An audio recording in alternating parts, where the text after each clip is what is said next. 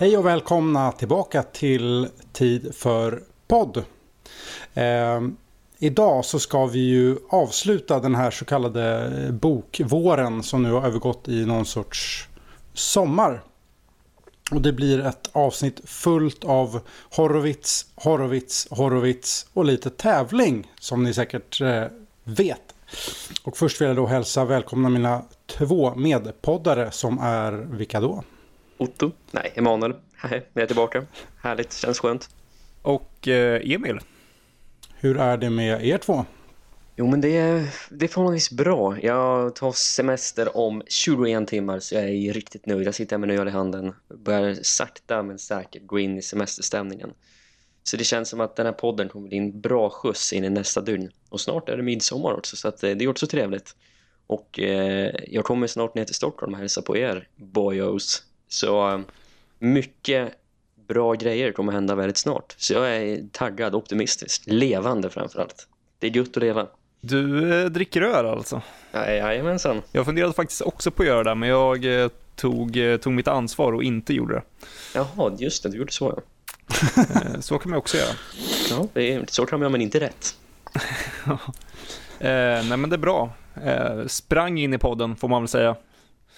Så eh, håller igång. Det, det har övergått eh, bok... Eh, bokvåren har övergått i sommar, men nu börjar det faktiskt kännas som att sommaren börjar ta slut. Ja, vädret har ju tagit en, en slagsida om man säger så. Eh, lite så. Men, eh, ja, men det är bra får jag väl säga. Varken mer eller mindre. Ja, och om Emil sprang in i podden så sov jag in i podden. jag var på eh, lite, ja, lite festligheter med några kollegor. Så att jag kom hem med några öl innanför västen, somnade i soffan och sen var det bara på podden. Hur gammal var du nu igen, Rickard? Eh, det är fortfarande hemligt för utomstående. Just det. Men annars är det faktiskt bra. Jag gör som du, jag går också på semester i imorgon. Vi går armkrok in i sommaren, du och Rickard. Vi ska hoppa, hoppa naken på en äng i sommarnatten. Exakt, och sen är det ju... Och vi är ju mitt uppe i fotbolls-VM också, så finns ju... Fan, det, det, det är inte en stund utan glädje just nu faktiskt. Nej, faktiskt inte. Det känns bra nu. Och eh, idag så ska vi då som sagt prata om Anthony Horowitz och eh, både hans eh, 2015 års roman Trigger Mortis och hans nya som kom för cirkus eh, ja, några veckor sedan. Men först så tänkte jag att vi skulle bara göra två små avstamp i vad som har hänt i Bondvärlden sen sist. Eh, och det första vi har är ju faktiskt en annan bok som heter 007 Diaries. Filming Live and Let Die kanske den heter som undertitel. Mm. Och som då är något så speciellt som en... eh, Ja, Roger Moore som skrev en typ av dagbok medan han spelade in Live and Let Die. Vilket blir en väldigt, ska säga, en unik inblick i en eh, inspelning av en Bondfilm. Och väldigt också speciellt att faktiskt producenterna gav han tillåtelsen och ja, jag antar att han också blev uppmuntrad att göra det. För det är en eh, ovanligt ärlig eh, inblick i, i den här inspelningen. Där eh, Roger Moore är ärlig om både det ena och det andra. Och eh, framförallt då om Harry Saltzman eftersom det var han som hade huvudansvar om, eh, om just den här filmen. Jag vet inte om Emil har köpt den, men jag vet att Emanuel har köpt den. Ja, eh, det här är en bok jag sett fram emot att läsa i många år. Den har ju varit otroligt svår att få tag på. Och har den funnits så har den varit väldigt dyr. Jag tror jag såg ett exemplar på Ebay för 100 dollar kanske för ett år sedan. Så den har ju inte gått att läsa innan. Så jag blev riktigt glad när jag läste i höstas som att den här skulle släppas. Och eh, som jag förstår det så är det en begränsad upplaga. Så vill ni läsa och ha tag på den här boken så rekommenderar jag att ni köper den omgående så att den inte tar slut igen.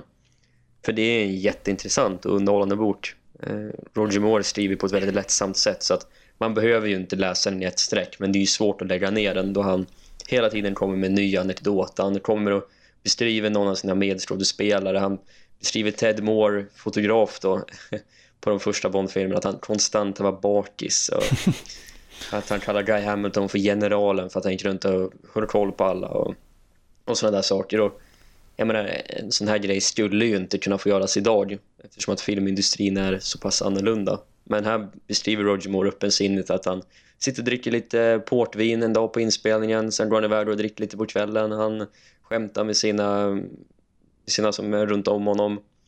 Han beskriver, ibland tycker han det är roligt att vara Bond, ibland tycker han inte det är roligt. Men han, han skriver det han känner för och han gör det jättelättsamt. Så att för en som, som Bond-fan som jag ändå trott att jag kan det mesta om inspelningarna så är det som en helt ny uppenbarelse att läsa en helt ny sida av, av en Bond-inspelning på det här sättet. Så jag rekommenderar den varmt alltså. Nej men jag eh, håller med det första som du sa där om att, eh, om att se fram emot boken. Jag har också faktiskt sett fram emot den här väldigt, väldigt mycket. För eh, tidigare har jag bara läst eh, ja, men lite utdrag från en eh, sådär som man har kommit över på olika sätt. Och bara de utdragen får ju det och vattnas i munnen på en och har gjort det under många år. Eh, med det sagt så har jag inte beställt den än, utan det kommer att läggas en beställning tillsammans med lite annat eh, smått och blandat, eller gott och blandat så småningom. Det gör du helt rätt i. För som sagt, det står på baksidan av boken att det är begränsad upplaga utav den. Och jag kan inte tänka mig att den här kommer sälja jättebra. Eh, nu såg jag visserligen att den låg etta på Amazon över facklitteratur över film. Så kanske att den att sätts upp i en ny upplaga, men man vet ju aldrig med sådana här nischade grejer. Jag tror Andres att Amazons lista den uppdateras i stort sett timme per timme. Aha, så det kan, okay. eh, det finns böcker som kan gå upp etta och sen så är de inte ens, de, de är inte topp 10 och sen blir de med på ett sätt och sen är de borta för evigt från alla topplistor. Okej, okay. ja men då, då kanske inte är något att hänga i julgranen direkt, Amazons statistik. Nej, inte i alla fall om det är tillfälligt. Är det mer långvarigt så är det ju definitivt det. Ja, köp den. Köp den, köp den, köp den. Mm, jag har uh, i alla fall köpt den. Jag har kommit faktiskt nästan halvvägs in i den. Mm. Och det är en... Uh, det är ju en väldigt lättsam, lättläst, underhållande bok med mycket härliga anekdoter. Det är, alltså det är precis som Roger Moores andra självbiografiska böcker, eller vad man, ja, som han har skrivit otroligt underhållande och lättsamma och ett väldigt härligt språk i dem som man eh, dras in i. Så att det är verkligen inte en eh, tråkig läsning. Det... Ja, men grejen lite med hans senare självbiografier har ju varit att han har väl släppt tre, tror jag. Och det är väl lite att svära i kyrkan om man ska kritisera Roger Moore, särskilt nu när han har gått bort. Men jag tyckte det blev lite tråkigt att han kom med tre väldigt likadana böcker framåt slutet där. De beskrevs som samma situationer och samma anekdoter. Det var liksom samma lika. Och jag tycker det är härligt att han faktiskt tar sig tid att skriva en biografi över sig själv. Det ger jag honom. Men sen att det är samma grejer som kommer, det, ja, det är väl lite tråkigt. Men den, skillnaden är att den här boken skrev han när det faktiskt hände. Vilket gör att de här små grejerna som han beskriver att han låg med njurstensanfall en hel dag och bara mådde dåligt eller vad han åt till frukost eller han sitter och tittar på morgon-tv i USA och hatar det. Mm. Sådana där, såna där små ögonblicksbilder som bara är helt fantastiska. Men just att det också verkligen är uppdelat i dagar. Det är verkligen så här dag ett, dag två. Det, vilket gör att det, verkligen, det känns verkligen att det här är skrivet på plats. Mm. Att det verkligen är så här. Diary, leave me alone, I'm sick. och det är det kapitlet liksom. Ja, ingenting mer. Det är bara en rad. Ja, precis. Det är ju liksom Ja, det är så fantastiskt. Han beskriver, alltså, beskriver när han åker runt i bil eller båtjakten där i början. Det var det första de spelade in och han är magsjuk och bara mår dåligt av att de svänger snabbt med båten och sånt där. Det är ja, underbart. Jag hade velat se Daniel Craig skriva en likadan över spektern och bara skrivit I will slash my wrists. Varje dag. ja. ja. Jag hade velat sett han skriva en om Quantum faktiskt. Oh, ja. Flintan hade mått bra. Men det hade varit eh, väldigt bra läsning tror jag. Jag tror att det hade varit det hade varit härligt med liksom, om Ion vågade liksom... Men fan, nu har vi en ny Bond. Skriv en dagbok. Skriv vad fan du vill. För att, jag menar, vad fan... Ion, Bond-serien, de kan göra vad som helst nästan, nästan nu för tiden. Det hade inte skadat Bonds rykte överhuvudtaget egentligen. Nej, det tror jag inte. Samtidigt liksom hade Daniel Craig skrivit att Roger Deakins är bartfull varenda dag. jag vet inte om det hade skadat hans rykte särskilt mycket. Han är ändå en av världens främsta inom sitt yrke. Ja. Om inte annat hade det gett honom lite färg kanske. Eh, att han jobbar så. Men eh, ja, det är väl det att det är lite för politiskt nu för tiden, antar jag. Ja, kanske. Men den andra nyheten då som jag tänkte, jag vet inte om det är jättemycket att ta upp. Men det har i alla fall kommit en nyhet som eh, flög förbi på Twitter. Dels via Ions officiella konto, dels via Aston Martins konto och då eh, det som länkar dem samman är Legos officiella konto. Att det är någonting som är på, på väg. Och vi vet inte vad, men troligtvis så har det någonting med Aston Martin att göra då. Eh, och det är väl inte någonting vi behöver gå in jättemycket på, men Bond plus Lego, är, kan det vara någonting att ha överhuvudtaget? Eller borde, borde Bond hålla sig borta från, från, det där, från den där typ av eh, merchandise-grejer? Eh, eh, jag är tudelad. Jag älskar hur de släppte det här. Diskussionen de hade på Twitter och så blev det det här då att det kommer komma någonting. Det tyckte jag var jättesmart och finurligt sätt att lansera något på. Men sen Å ena sidan tycker jag det är roligt att Bond och E.ON vågar gå in i den här marknaden som ändå förmodligen är lukrativ, som ändå är Lego liksom. Eh, så det är väl smart på ett sätt. De kanske breddar sig till en ny marknad som är barn. Nu när Bond-filmerna kanske inte röjer ner barnens fantasi direkt. Å andra sidan så vill jag gärna att Bond som varumärke ska vara lite mer exklusivt. Och inte liksom kateras till samma målgrupp som Marvel och Star Wars gör. Så det beror på det lär bli en DB5 som släpps som Lego. Det är väl fine men det är inget jag själv hade köpt om, om vi säger så. Jag eh, är väl otroligt mycket mer positiv i sådana fall. Eh, jag kan inte se något negativt i den bemärkelsen. Lego är ett av världens största och mest omtyckta varumärken. Mm. Och precis som du säger så riktar det sig till barn. Eh, alla älskar Lego och kan man förena det så varför inte? Samtidigt så ser man att att Bond släpper eh, badshorts för 250 pund styck, då känner jag, då känns det ändå skönt att det kommer lite lego. ja, visserligen. Ja, jo. Ja. Jag vet inte, för samtidigt så, så har det ju funnits Bondleksaker sedan 60-talet. Jag menar bilbanor och sådana här eh, spy kits for kids. Alltså lite... Eh, jag vet inte, jag, jag, jag, jag vet inte riktigt vad jag tycker. För att barnet inom mig tycker det här är skitroligt. alltså, eh, men en del av mig är också lite så här att jag, det vore skönt om, om Bond kunde våga eh, rikta sig lite mer till vuxna. Men jag, jag, tror inte att det kommer skada eh, Bond på något sätt. Nej, nej precis. Så att för mig hänger det helt, helt och hållet på lite vad, vad de släpper också tror jag. Ja, alltså nu när franchise bara blir viktigare och viktigare och Marvel Star Wars blir större och större så kan jag förstå att Eon ändå resonerar att de kanske måste bredda sig lite för att, för att fortsätta vara relevanta. Särskilt då det tar fyra år mellan varje Bondfilm att släppas. Eh, sen får vi se hur de hanterar det. kanske bara blir en grej de släpper och då är det väl inget mer med det. Eh, sen breddar de ut så det faktiskt säljer väl. Ja, men då, då är jag fullt med på tåget, då är jag positiv. Men nu är jag mest bara försiktigt eh, optimistisk. Ja, jag älskar Bond, jag älskar Lego. Kör på. Ja, så vad fan, kommer det liksom något sätt med eh, Dr. No's Underground Lair liksom med drake och hela skiten då, då, då, då står jag i första kön liksom och kommer skratta som ett litet barn på vägen hem. Liksom. Mm. med såna, med såna hoppsasteg. Ja, men det, det, finns, jag har, det finns ju det där barnet inom en som... De här dagarna när man var liten och lekte med lego, det är underbart. Så att, eh, visst, om man kan förena det på ett bra sätt, absolut. Men eh, ja, vi får se vad det blir av det helt enkelt. Framförallt så blir det så ofantligt mycket lättare att köpa julklappar och födelsedagspresenter och fan och hans moster till allt och alla när det finns sånt. Sant. Underbart. Framförallt är det lättare att köpa julklappar till sig själv. ja, det med. Men det var de eh, nyheterna som eh, jag har snappat upp och då drar vi oss vidare mot någonting som jag tror att några kanske faktiskt har väntat på. Eh, tid för pods unika tävling. Mm. Titta där, äntligen kom den. Och eh, vi har ett litet lotteri redo. Jag tror att det är Emil som är, har koll på de grejerna. Det är jag som är Excel-mannen.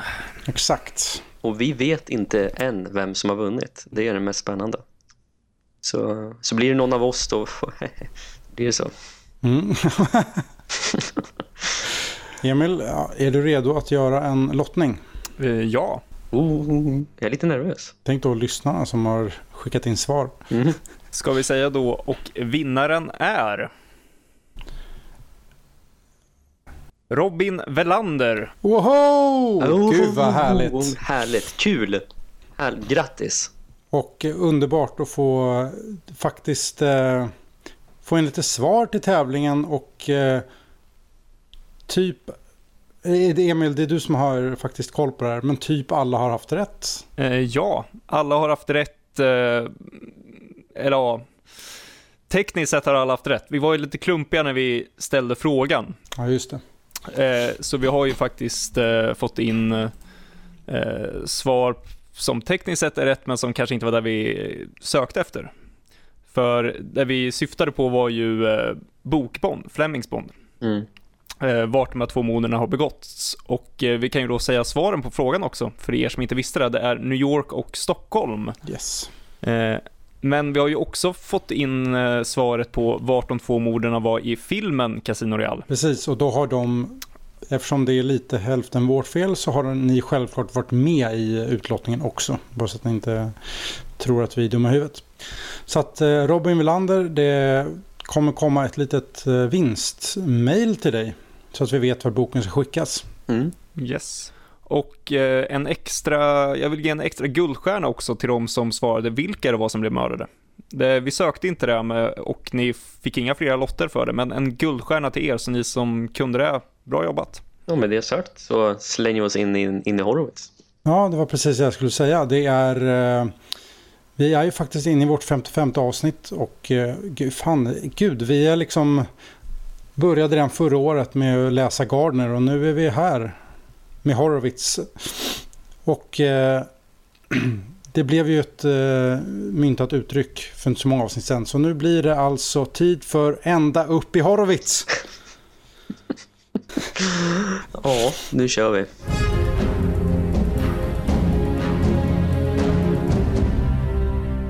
Yes. Och eh, vi vet att alla inte har hunnit läsa Forever and a Day ännu. Eh, så att, men ni kan vara lugna, det kommer en spoilervarning eh, när vi väl börjar prata om den boken. Eh, ja, vi får ta ställning till, det har inte vi pratat om hur mycket vi ska spoila men eh, ja, jag varnar när recensionen kommer igång. För vi har lite annat att prata om först. Um, för i och med då Forever and the Day så är ju Horowitz nu tillsammans med Christopher Wood den fjärde meste Bond-författaren. Vilket i och för sig inte är så mycket att eh, hänga i julgranen eftersom det ändå är ett, bara två böcker.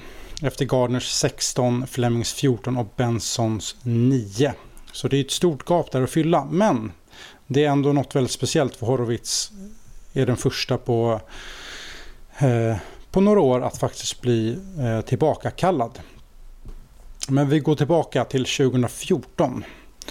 I oktober då blev Horowitz tillfrågad av Ian Fleming Publications att skriva nästa roman. Och det var ett ganska väntat och självklart val för ganska många fans som kanske mest hade gått och väntat på att just Anthony Horowitz skulle få den här frågan. Och det tog inte många minuter för Horowitz att faktiskt tacka ja. Efter att ha varit ett genuint Bond-fan sedan ung ålder och haft Bondvärlden och framförallt Fleming som eh, förebilder till sitt eget författande så var det Ja, det var som gjort för att just han eh, en dag skulle få skriva en Bondroman. Och eh, idag så har ju då det blivit två. Eh, Anthony Horowitz upptäckte Bond i någon gång under tonåren och han eh, han skriver faktiskt själv om det i, i just efterordet till Forever and a Day. Ian Fleming wrote the first adult books that I ever loved and the films saved me from some of the darker corners of my childhood. För Horowitz hade faktiskt en ganska tuff uppväxt eh, och tog sin tillflykt till just böcker eh, och litteratur i allmänhet. Eh, läste mycket Bond men mycket annat också. Han läste mycket skräckromaner. Han, det låter helt absurt men eh, han fick en riktig eh, mänsklig skalle, alltså skelettskalle av sin eh, mor när han fyllde 13. Eh, för att i familjen fanns det någon fascination för liksom skräck, eh, Frankenstein och ja, hela den grejen. Väldigt speciellt. Men Horowitz var då en väldigt stor eh, läsare i en väldigt ung ålder och visste tidigt att han ville satsa på just en skrivarkarriär. Och han sa även redan i tonåren att eh, the only time when I'm totally happy is when I'm writing. Och han var 24 år när hans första bok publicerades. Så han var relativt ung alltså. Och det var 1979. Och efter det har det bara rullat på. Eh, han har blivit eh, mer och mer populär med åren. Och hans stora, stora genomslag kanske man ändå ska säga kom med Alex Rider-serien som drog igång 2000 då den första boken publicerades. Och det är ju ja, en ungdomsromanserie som är väldigt kraftigt influerad av James Bond. Alex Rider är ju en typ av... Ja, han, han är ju en ung kille, eh, spionhjälte på något sätt. Jag har inte läst dem så jag har inte någon eh, superkoll. Är det någon av er som har mer koll på Alex Rider? Eller kanske har läst, sett någon av filmerna? Eh, jag har läst tre första, dock var det väldigt länge sedan. Ja, du har det? Ja, såg eh, första filmen. Minns jag inte helt fel så dog väl hans föräldrar också, alltså Alex Riders föräldrar när han var ung. Och att han på så sätt blev värvad in i MI6. Eh, så det är rätt influerat av, av Bond. Framförallt av, av Brosnans filmer då. Då de böckerna kom i samband med att hans, eller Brosnans filmer kom då. Emil? Eh, nej, jag har varken läst böckerna eller sett eh, någon film. Men Emanuel, vad, vad, har du för bild av Alex Rider-böckerna? Eh, Bara så här spontant ur huvudet. Att de var väldigt underhållande och att det är väldigt tydligt att eh, Horowitz hade stor respekt för Bond. Och att han redan då hade ett intresse för att skriva Bond. Och att han gjorde väldigt bra. Jag minns att många passager och så väldigt tagna ur, ur eh, Fleming och jag vill även minnas att jag föredrog de böckerna före Young Bond som kom ungefär samtidigt. Så det säger väl någonting antar jag. Väldigt lättlästa böcker. Härliga, underhållande. Ja, och det är väl inte svårt att gissa att Alex Rider eh, böckerna inspirerade Ian Fleming Publications att testa på Young Bond-serien. Eh, men utöver eh, de böckerna så har ju Horowitz skrivit en massa, massa annat. Självklart, även vuxenlitteratur. Eh, han har gett sig in både i skräckgenren lite grann. Han har skrivit två böcker om Sherlock Holmes, precis som Gardner också gjorde. Eh, och han har faktiskt även varit inne några vändor i tv-världen. Eh, han har skrivit avsnitt för både Poirot och Midsummer Murders och varit med och skapat tv-serien Foils War bland annat. Um, är det någon, har, har, har ni... Um, jag har inte... Ja, visst, jag har sett lite Morden Midsummer och någonting av Foils War sådär. Men jag har inte annat eh, sett eller läst något annat av honom. Men då Horowitz efter att ha varit i författarvärlden i 35 år med en ganska snabbt växande karriär får man säga. Så kom, det då till, kom då till slut frågan som han hade väntat på, tror jag i alla fall. Eh, samtalet från Ian Fleming Publications. Och eh, det var ju då inte nog med att han skulle få skriva en alldeles egen berättelse om eh, Bond. Utan han fick även tillgång till eh, Ian, Ian Fleming Publications arkiv, ja, Flemings arkiv, gamla arkiv över opublicerat material. Över grejer som, inte, som det aldrig blev något av. Och det Horowitz eh, valde då var något som hette Murder on Wheels. Och det var då ett utkast till ett avsnitt i en tv-serie. Och det här blev då lite ska man säga, startkost, startskottet för Horowitz eh, fantasier och idéer till den här berättelsen. Även om då man kan inte säga att Murder on Wheels är, det är liksom inte stommen, det är inte det det riktigt handlar om, men det är en liten, liten del. Eh, innan vi egentligen kommer in djupare på eh, själva boken så jag är lite nyfiken på hur ni ställer er till det här att Horowitz har fått tillgång till gammalt Fleming-material. Är det positivt eller borde det få vila i frid i ett arkiv? Eh, när jag läste om det första gången var väl i samband med att Horowitz annonserades så tänkte jag att okej, okay, det här är alltså Ian Flemings eller Ian Flemings Publications sista greppande efter halmstrå för att kunna sälja fler böcker efter de, de vad kan man ändå kalla det för floppar, Carte Blanche och Solo. Så jag var väl inte så superoptimistisk när jag hörde idén. Men eh, sen kan jag ändå tycka att det är ganska självklart att de borde på något sätt använt Flemings opublicerade material tidigare. Eh, men eh, jag gillar att de ändå använder det nu när jag ändå läst både 3D Mortis och Forever and a Day. Men första mordkänslan var inte särskilt positiv. Alltså jag tycker väl eh, varken eller. Jag tycker det är bra, eller det kan vara jättebra, det kan vara jättedåligt. Frågan för mig är ju, eller det som är det viktigaste för mig när man tar sig an att använda Flemings material, det är att materialet måste kunna stå på sina egna meriter. Man kan inte bara säga bli nostalgisk och uh, åka ner den vägen och säga att men, det här är Fleming har skrivit där, då måste det in någonstans. Det är ungefär som på det här sättet som vi, när vi pratar väldigt mycket om uh, sådant material av Fleming som inte har blivit filmatiserat, vilket ju faktiskt är en del om, uh, och som även ni lyssnare känner till om ni har läst böckerna eller följt vår podd, att det finns ju en hel del som inte är filmatiserat. Mm. Eller kanske har blivit filmatiserat men inte gjordes ordentligt, skrevs om en hel del och så vidare. Och det är samma sak där, ska man skriva, ska man filmatisera eh, något material av Fleming som inte har blivit där, tycker jag man borde ha samma inställning där. Tror man att man kan göra någonting bra av det eller inte? Och kan man det så säger jag bara kör på, kan man inte det så men låt bli då. Så länge det inte är material som Fleming själv uttryckligen har sagt att han inte vill ska publiceras, för då är det ju en annan sak. Då måste man ju respektera den önskan i första, första hand. Sen är det ju också lite hur det förvaltas. Man kan ju inte ge iväg Fleming material till vilken tomte som helst utan det måste ju vara att någon som faktiskt tror på materialet, någon som kan använda det väl och bygga ut någonting runt om det och göra det trovärdigt så att det passar in i den författarens egna bild av vad sin bok ska handla om.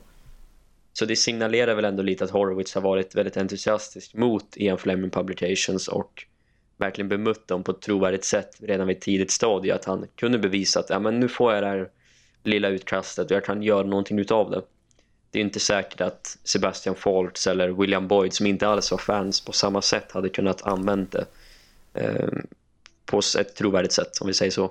Tror ni att de har frågat eh, författarna innan också eller har de liksom har de sparat det här lite för att locka in Horowitz. De hade väl inte tillgång till eh, materialet förrän nu. För i alla fall om man ska tro vad som står i, ehm, i uh, Trigger Mortis. I uh, det som Horowitz själv säger. Att de hittade det, de hittade materialet uh, i samband med att, ja vad var det? 50 års 50-årsdagen eller något sånt på Flemings döds, dödsdag eller någonting sånt tror jag det var. Mm. När de eh, letade igenom eh, byrålådorna i samband med det så hittade man eh, material. Jo, exakt. Men samtidigt så tror jag inte att hade de haft tillgång till material innan tror jag inte de hade fått tillgång till att använda det. För jag tror att Sebastian Faults bok red ju mycket på att det var skrivet som Ian Fleming, det var 100-årsjubileumet och allt det där. Carte Blanche var för att det var en reboot, den marknadsförde sig på det sättet. Och William Boyds bok marknadsfördes genom att det var William Boyd. Så jag tror att hade inte det funkat med 3D Mortis hade inte den blivit så väl mottagen fastän den använde fler material så hade nog inte de fortsatt ge ut Bondböcker. Eftersom att försäljningen gick neråt ständigt fram till det att eh, Freddie Mortis släpptes. Nej, och jag kan väl egentligen eh, hålla med. Och jag, jag, tror inte att Horowitz hade plockat något av materialet eh, som han eh, fick välja ibland om man faktiskt inte tyckte att det var värt att använda. Om man tyckte att det var intressant. Och det får man ju hoppas att då vilken författare den är har den förmågan att faktiskt tacka nej. Men också Horwitz har alltid varit ett namn som har, eh, det har liksom florerat lite bland fans eh, innan han då blev vald. Jag vet inte hur mycket ni har varit inne i den liksom svängen. Men eh, eller om ni minns eh, när han blev utsedd. Eh, kändes det för er som ett, ett bra val? Ja, alltså folk hade ju sagt på förhand att han skulle kunna göra ett bra jobb. Eh, och ehm, det var väl, jag tror väl ganska självklart var med tanke på att han hade skrivit böcker i den genren tidigare. Det hade ju inte någon annan bortsett från Jeffrey Deaver gjort. Eh, jag tänker på William Boyd eller Sebastian Falk. Så att det kändes väl bra ändå, vill jag minnas.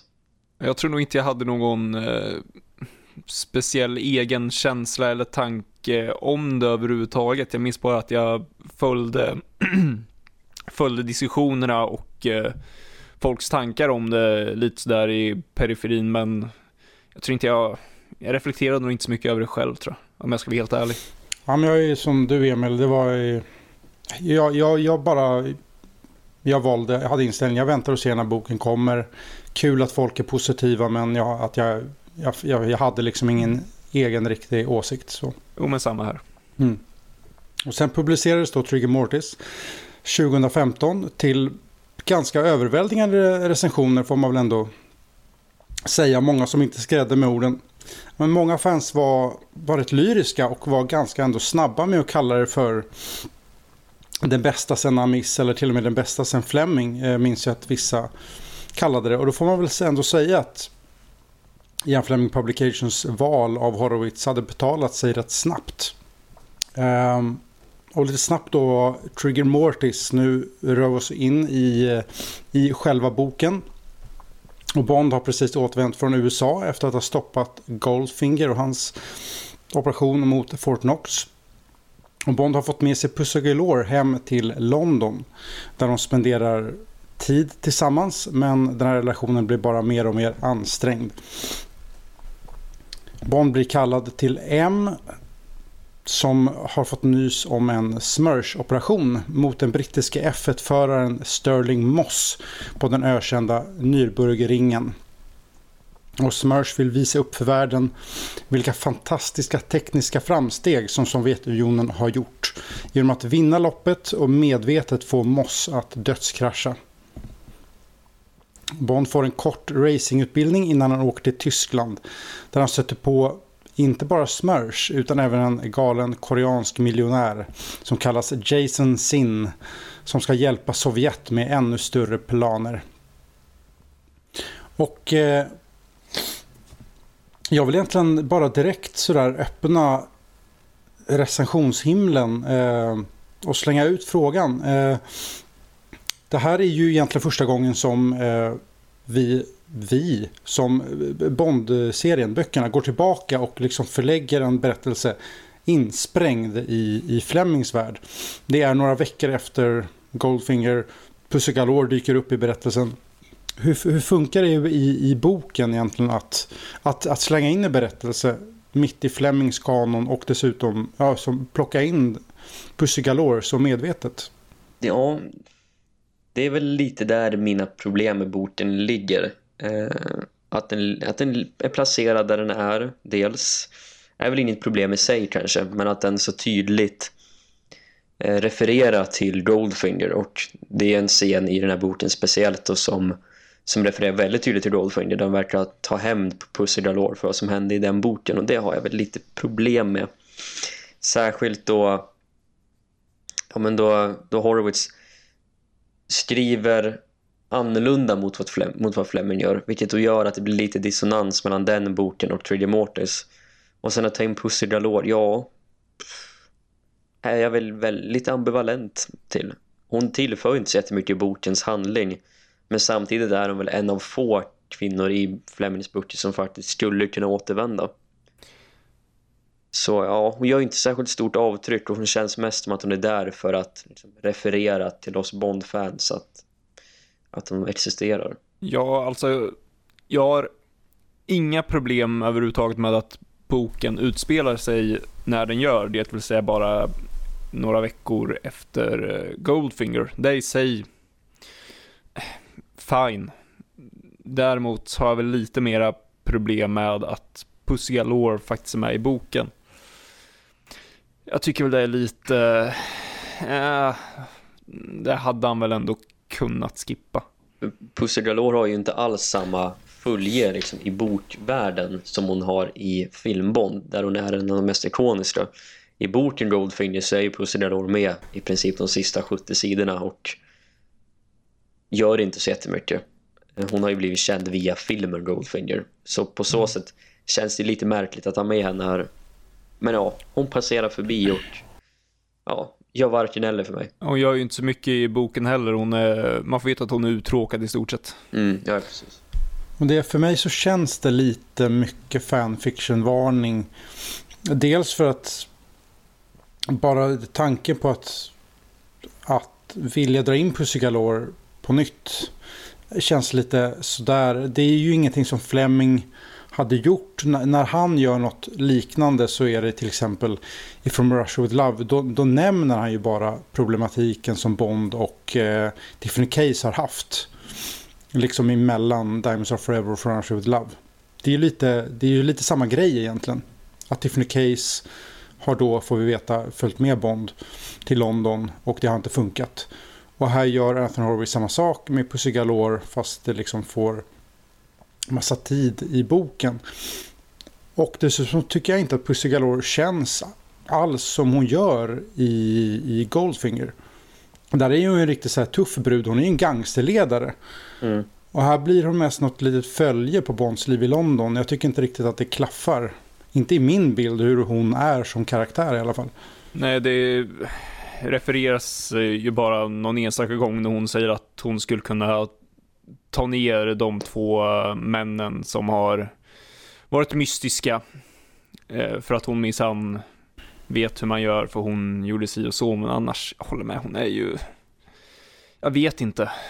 Hade, hade Horwitz bara gjort som Fleming brukar, det vill säga ja, för några veckor sedan så hände det där med Goldfinger, Puskalora, det blev inget, nu kör vi. Då hade jag väl mer, ja men köpt det. Nu känns det mm. mer som en novell av eh, en, någonting som eh, Raymond Benson hade gjort i sin novell. Ja. det, det är fanfiction som sagt. Mm. Ja. ja, men alltså om många kritiserar den tidigare boken Solo för att vara att ha att inte göra någonting i sin, i sina första kapitel att den står still och den tillför, alltså bokens första kapitel tillför inte till handlingen och att det känns som fanfiction och sådär. Sen kommer Trigger Mortis och blir hyllad egentligen för exakt samma anledningar. Och jag tycker väl att det stora felet här med Pussy Lord är att, att han, eller Horowitz då, använder henne som det offret, att hon sen blir målad i guldfärg. Ja. Då, då är det är Raymond Benson-varning. Ja, precis. Då är man inne i fanfiction-territorier liksom. Ja. Fy fan, jag hade, oh, jag hade, jag hade glömt, förträngt. ja, men jag menar det, det, det, känns, det känns väldigt billigt och det känns förvånad att Horowitz ens väljer att gå den vägen. För det känns inte som han på något sätt att göra det. Nej, han har ju, det känns som att han har väldigt mycket, han har väldigt mycket större förståelse för bokbond och i Bortbond så hade inte något sånt här hänt, i alla fall inte i Flemings värld. Ja, precis. Men sen eh, så kommer vi då in i den lilla delen som, som faktiskt är eh, inspirerad av det här Murder on Wheels. Och det är då den här lilla eh, F1-loppet och eh, Bonds då träning inför det. Så man förstår, jag, eh, det är ju själva idén om det här loppet som kommer från Fleming och sen finns det en liten del av kapitlet när Bond pratar med M som väl faktiskt är Flemings faktiska text. Ja, det var 400-500 ord i konversationen mellan Bond, M och Tanner som är direkt från Fleming. Och det är lite gåshud över det faktiskt. Men det får jag faktiskt säga, för här det är ju... Det, det kan ju verka trivialt eh, att eh, så liksom, eh, sam, eh, mötet med M ska bli så speciellt. Men man känner ju på något sätt att Flemings touch finns där. Ja, det är ju inte så konstigt att det kanske är bokens nästan bästa kapitel. Eh, för det känns, utan att säga att Horowitz skriver dåligt på något sätt, för det gör han inte, utan han, han lyckas göra sitt eget samtidigt som han replikerar Flemings röst. Men just i de här kapitlerna så är det en helt annan känsla och det är just den här Fleming-känslan som, som han så unikt kunde bidra med. Om vi ska ut, inte för att grotta in för mycket detaljer, men det här alltså... Ett, eh, för att vi åker ju då till Tyskland eh, för det här racet på Nürburgringen och sen så eh, då till det här slottet där det är en fest som hålls av den här koreanen Jason Sin och sen direkt till USA. Den här boken rör ju sig ganska fort mellan olika miljöer. Eh, och jag tycker personligen att den här boken är väldigt, väldigt underhållande. Men att den kanske lider... För, för mig så hade jag velat fokusera mer på den här smärsoperationen och F1-loppet. För det är en väldigt kittlande tanke att det är... Att Fleming har faktiskt tänkt ut den här idén. Att det är någonting som ska hända. Eh, Smersh liksom, operation mot England ska vara på något sätt via det här loppet. Men det får ju inte så stor plats i, eh, i boken. Eh, och jag hade velat se mer kring loppet, vad Bond känner inför loppet, vad som händer. Efter loppet så är det bara liksom slut och sen åker vi till slottet eh, för den här ja, AWn. Eller vad ska jag säga. Hur, känner, hur känner ni inför att det här Fleming-materialet ändå får så pass ja, lite plats som, man, som ändå jag tycker att det får? Alltså, motiven till varför det händer och varför Smersh-operationen är där skulle jag säga får väldigt stor plats i boken. Därför att det knyter ju också an till det som är huvudplotten. Precis, det här med den sovjetiska tekniken som... Ja, exakt. Så på det sättet så känner väl i alla fall jag mig nöjd kan jag väl tycka. Uh... Jag kan bara känna att det blir lite så här hoppigt för Bond är, det är bara något kapitel liksom när han tränar inför loppet. Ett, och så, sen är han i Tyskland och så är det loppet. Och så, det, det liksom rör sig väldigt fort på något sätt. Jag, jag skulle nog säga att det här är kanske inte enbart ett problem med, här, med, just den här biten, utan det här kan jag tycka lite är ett problem med Horowitz rent generellt. Att han vill han vill berätta väldigt mycket men han vill fortfarande hålla en väldigt eh, kort, tät, kompakt story. Och i vissa delar så blir det bristfälligt. Eh, och här kan det ju definitivt vara det.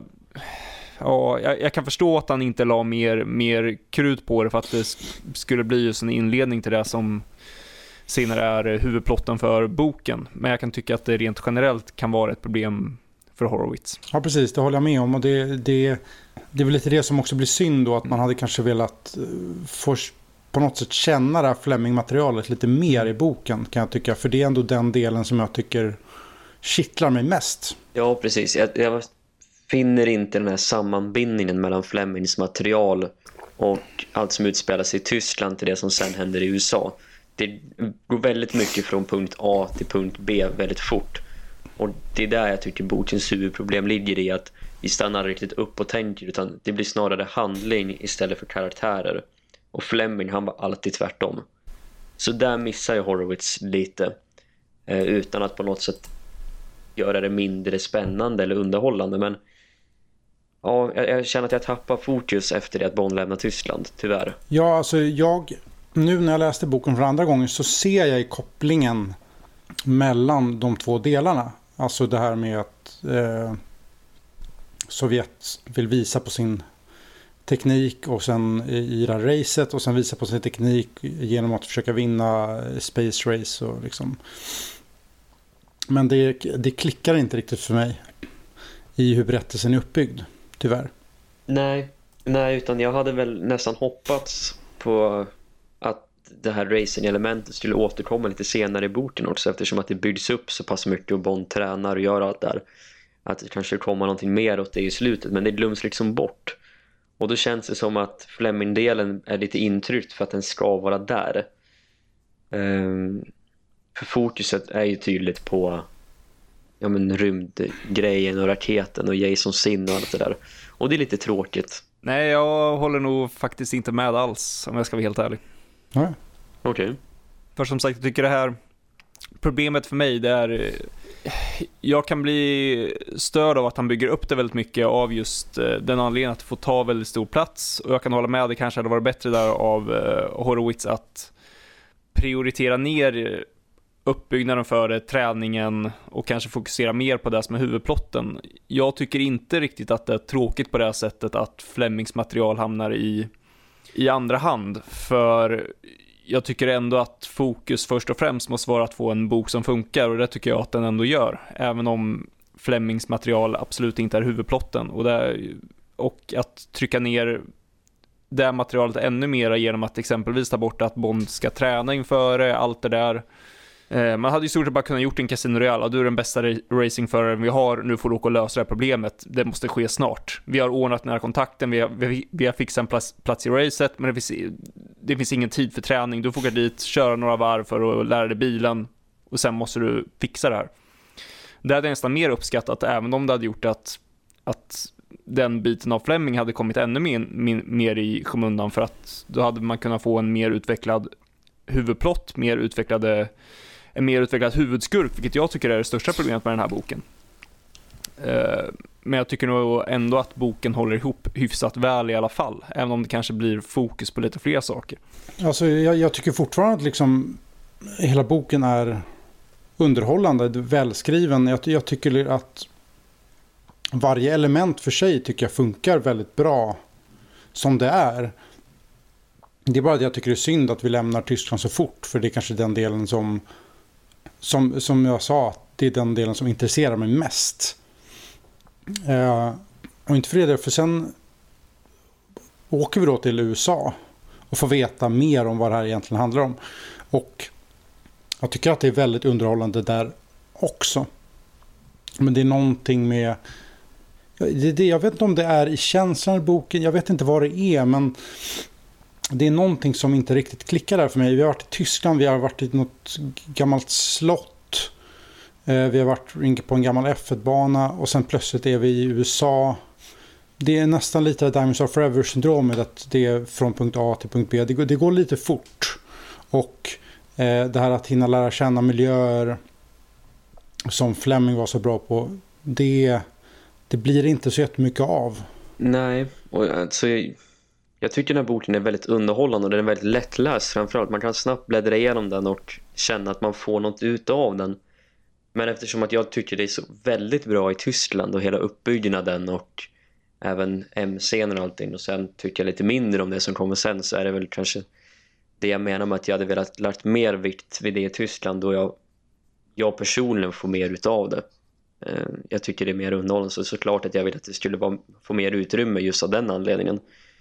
För det blir lite hattigt när vi kommer till USA och jag tycker vi tappar lite atmosfär. För när Bond smyger runt på slottet i Tyskland och han, han eh, hoppar ner i vallgraven och han pratar med racerföraren och allt det där. Då är det så här riktigt, ja, det är Fleming-känsla över det här. Målande och spännande. Och sen kommer vi till USA då blir det fokus på att vi måste bygga till klimax hela tiden.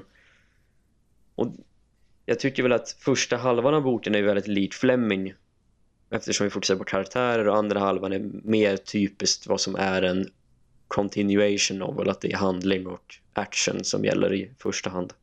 Så det är verkligen en bok av två halvor kan jag tycka. Ja, precis. Men eh, om vi, vi har ju nämnt lite eh, om skurken Jason Sin. Eh, jag tycker väl... Jag vet inte, jag, jag är ändå lite svag för honom för att Visst, det är ett enkelt upplägg att Bond och han har en eh, klassisk middag och det är bara, ja, Jason Sin, han berättar bara loss om sin eh, ja, barndom och lite snyfthistorier kring kriget och han är galen och det är lite sådär, men ändå så så tycker jag ändå det finns någonting flämmingskt över honom. Jag, jag, jag gillar verkligen det kapitlet när, när, när han berättar om sitt liv helt enkelt. Jag vet inte om ni tycker att det är, en, att det är för enkelt upplägg att göra på det gamla sättet. Att bara låta han snacka loss i ett helt kapitel. Eh, men jag, jag säljs ändå av, av karaktären på det sättet. Jag älskar det här kapitlet. Eh, jag älskar även eh, delen, det här kapitlet när vi blir introducerade till korten. Överlag så tycker jag att, eh, som jag sa tidigare, jag tycker ändå att han är ganska underutvecklad. Vi får se honom lite på avstånd i eh, under eh, F1-loppet. Vi får se honom lite på avstånd under, under slottscenen och så får vi, blir vi matade med väldigt mycket av han sen och sen så är han borta ganska mycket och sen så blir det ett klimax. Eh, så jag tycker ändå han är lite underutvecklad, jag, gärna fått, eh, jag hade gärna mm, velat lära, lära känna honom ännu mera. Eh, och mer få lära känna honom i hans vardag, hur han är som person, vilket jag kanske inte riktigt tycker att man får göra.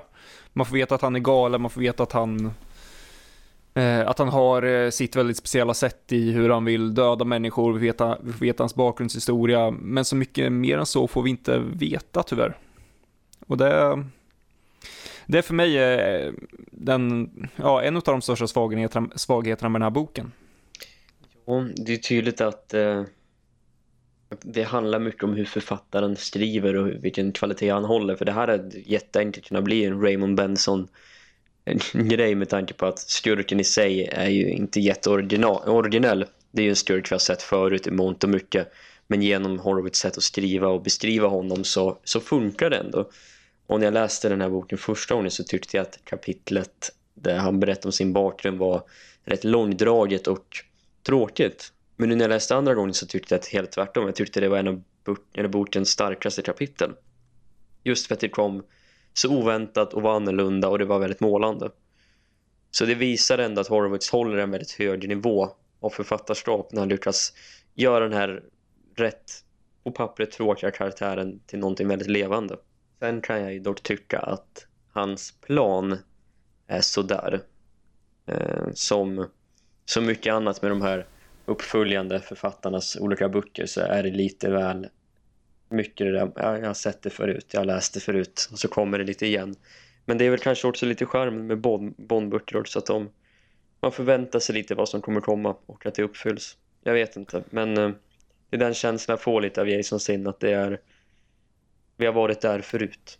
Jag tycker att planen i sig är ganska intressant, smart, um men att eh, det inte riktigt håller hela vägen. Det är eh, något element som saknas. Framförallt så tycker jag att eh, boken tappar ganska rejält i klimaxet eh, när upplösningen av den här plotten kommer. Men i övrigt tycker jag att som, som grundplott och hur den är uttänkt så tycker jag ändå att det är Visst, man har väl eh, sett det förut i den bemärkelsen att det är en attack på en storstad, men jag tycker ändå att det görs på något det görs på ett intressant sätt i eh, hur ska det här gå tillväga. Ja, problemet är väl lite att vi har fått lite samma handling och samma typ av styrkemotivation i Moonraker med Hugo Drax. Så det är väl det mest tydliga att jag drar inspiration därifrån. Jag kan inte påstå att det utförs bättre här på något sätt att med raketer och sånt där. Men ja, det funkar väl som det är, antar jag. Känns lite eh, onödigt krångligt på något sätt. Jag, jag, jag förstår ju vad de är ute efter. Att du liksom bara förstöra USAs eh, rymdprogram. Och det, på det sättet så är det väl lite eh, likt eh, Dr. No. Eh, på det sättet. Men eh, det jag är lite förvånad över egentligen är ju att här har vi den här boken då som utspelar sig några veckor efter Goldfinger. Och Goldfinger har ju till sin hjälp en, eh, eller hela stab är väl nästan, det är ju massa koreaner som jobbar för honom. Mm. Det jag är förvånad, visst det hade också kanske blivit en fanfiction-grej men eh, det hade varit en sån enkel koppling att liksom Aha, vad liksom... Det hade förklarat så enkelt. Vad fan hade Goldfinger jävla massa koreaner? Jo, för att den här snubben fanns vid hans sida hela tiden och försåg honom. Jag vet inte om det är det som eh, Horowitz på något sätt eh, antyder utan att säga någonting om det. Men det hade ju varit en... Eh, jag vet, det hade jag gått igång på i alla fall. Mm. Det har jag inte ens tänkt på. Alltså det är inte omöjligt. Han driver ju ett rekryteringsbolag så att ja, varför inte? Men det kanske hade blivit lite mycket fanservice. Eh, för mycket. Men eftersom både Goldfinger och Jason Sin då eh, arbetar att hjälpa eh, Smursh. Kanske till och med Goldfingers eh, operation att in massa guld skulle... Eh, de pengarna skulle gå till Jason Sins eh, operation. Det finns massa sådana där. Ja, det, det går runt massa idéer i mitt huvud. När jag läser Trigger Mortis. Vilket väl på något sätt är positivt. Även om de inte utnyttjas på det sättet. Ja. Men vi får ju stifta bekantskap med en ny kvinnlig karaktär från Horowitz också som heter Jeopardy Lane. Som dyker upp redan i Tyskland och sen som Bond får hjälp av i USA. Hur fungerar hon som eh, det kvinnliga kärleksintresset? Eh, har hon... Fin, finns det några Flemingska drag i henne? Vad, vad, gör... För det är ju tydligt i alla fall att Horowitz... Han vill ju få en stark karaktär i Jeopardy Lane. Funkar hon som det? Alltså, hon intresserar mig inte som en del annat i den här boken så kommer det, ger det mig en axelryckning egentligen. Samma som med Jason Sin att ja det fungerar men jag engageras som inte riktigt i det. Hon dyker mest upp när Bond behöver henne som mest. Då kommer hon med ett fordon och rycker honom ur krisen. Och eh, hon har ju en bakgrundshistoria som är rätt brokig. Cirkusen, hon blir rekryterad till FBI och allt det där. Men ja, jag vet inte. Det är just det där att det händer bara utan att jag på något sätt dras in i hennes karaktärsdrag utan hon särskilt fungerar mest för att handlingen ska fungera. Och hon, hon känns inte färgstark på något sätt heller tyvärr. Jag får bara väldigt mycket Holly Goodhead-aura eh, över henne. Ja, men lite så. Men eh, hon är väl som eh, väldigt mycket annat i den här boken. Det är eh, okej okay utan att vara fantastiskt eller utan att vara dåligt. Det är det fungerar, men det är ju verkligen ingen karaktär som man kommer komma ihåg eh, för vare sig något positivt eller negativt. Nej, precis. Jag, bara, jag var till och med precis nu tvungen att kolla upp vad den hette för att det hade försvunnit ur mitt huvud. Och det säger väl en hel del. Ja, precis. Och det är också... Hon är, hon är, det känns som att hon är gjord för att passa in i handlingen. Vilket gör att man får inte alls någon känsla av att hon lever utanför den här boken. Vilket brukar för mig vara ett väldigt tydligt tecken på om en karaktär funkar eller inte. Om man kan få upp några bilder av henne leva liksom utanför den här Bondberättelsen. Då får vi ändå som du sa Emanuel veta om hennes eh, uppväxt och anledningen varför de ens lyckas eh, då eh, stoppa eh, ja, Jason Sins plan är för att hon har en väg in på bangården som hon känner till.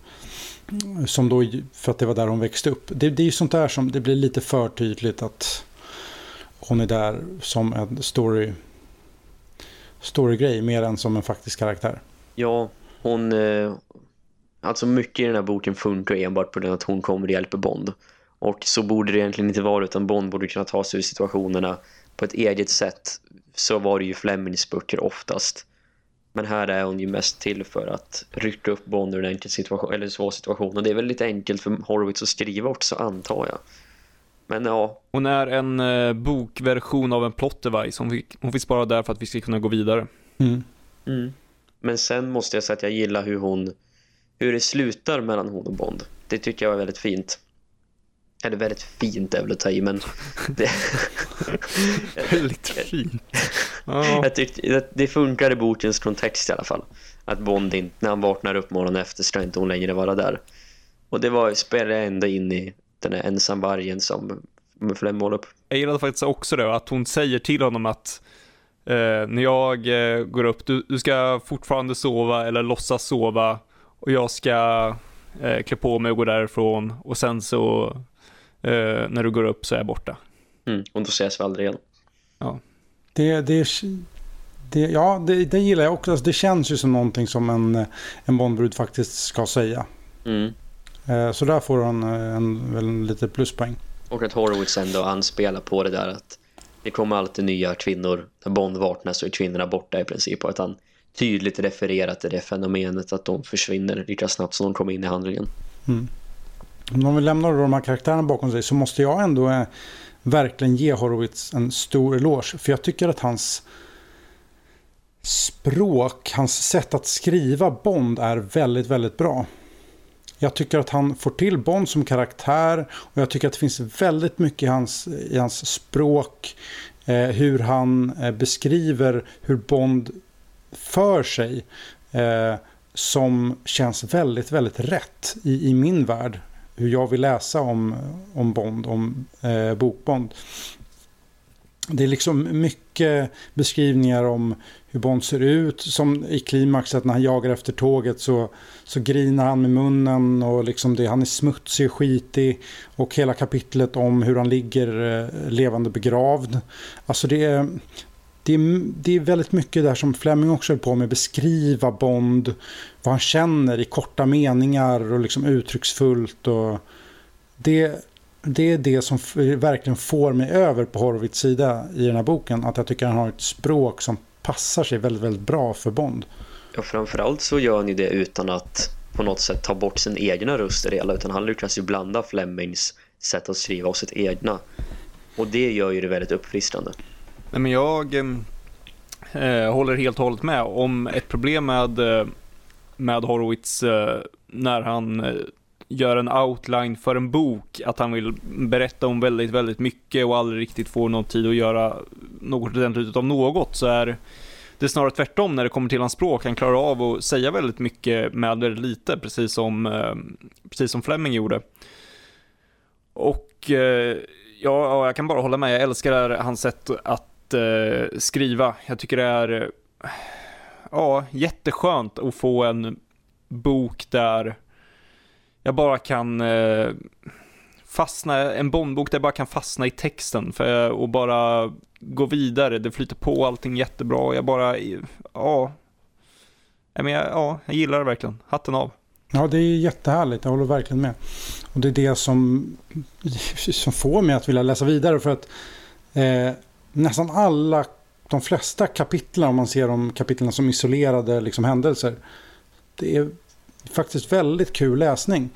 Och det vi pratade om tidigare, som mitt problem är kanske den lite mer så övergripande. Men Horowitz som faktiskt, liksom han, det han skriver i stunden är väldigt, väldigt kul att läsa och drar verkligen in mig.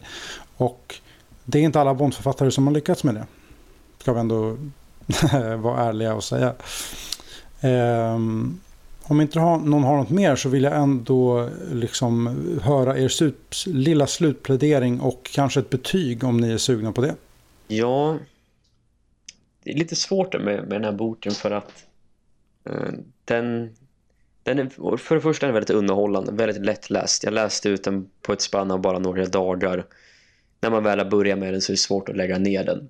Eh, jag tycker att han formulerar Bond på ett trovärdigt sätt utan att göra det kanske jätte, jättebra så känner jag ändå med Bond. Jag kan ändå se Flemings skapelse framför mig och jag dras med i Bonds situationer när han har det svårt. Och det är alltid positivt för som jag sagt så många gånger förut i den här podden så är det det börjar och slutar med Bond som karaktär för min del och misslyckas de med honom så misslyckas i princip allt.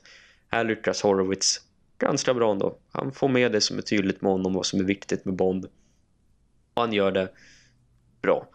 Sen det som är problematiskt är väl hur han lyckas binda ihop handlingen som tidigare nämnt Flemings del och vad han själv har skrivit. Sen tycker jag att det blir lite väl storslaget med en raket och allt där. Vi har sett det lite förut i Moonraker men då gjordes det bättre.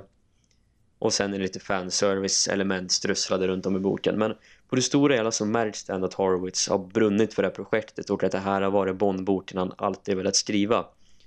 Och det måste man ändå berömma honom för för att de tre författarna som kom innan honom och har ju varit känns snarare som att man skriver lite för pengarna. Nu som sagt gillar jag William Boyd solo otroligt mycket. Men det kändes ändå som att han inte riktigt hade hjärtat i den boken. Horowitz brinner för detta och det gör att det blir en rolig läsning. Man ser små, små detaljer som man bara vet om man kan Flemings böcker och, och så vidare. Um, men den lämnar inget riktigt bestående intryck hos mig på det stora hela. Och det är väl kanske mycket för att Horowitz är mer, mer intresserad av att berätta om handling och berätta om karaktärerna. Och det gör väl att boken slutar ändå på den övre halvan av de här continuation novels eller uppföljningsromaner. Så att jag måste ändå ge en, en hyfsat stark trean då. Det är en bra Bondbok, jag är nöjd med den. Den fyller mitt begär. Men den, eh, jag kan inte som memorera och komma ihåg jättespecifika scener från boken när jag väl har lagt ner den. Emil? Uh, inledningsvis vill jag säga att jag gillar den här boken. Uh, och uh, när jag funderade efteråt kring varför jag inte älskade boken så hade jag till och med lite svårt att sätta fingret på exakt vad det var. För oftast tycker jag ändå det brukar vara någonting som att plotten är eh, jättesvag eller eh, någonting annat som helt uppenbarligen inte funkar i boken. Problemet här är snarare att eh, allting är okej okay, men ingenting är fantastiskt.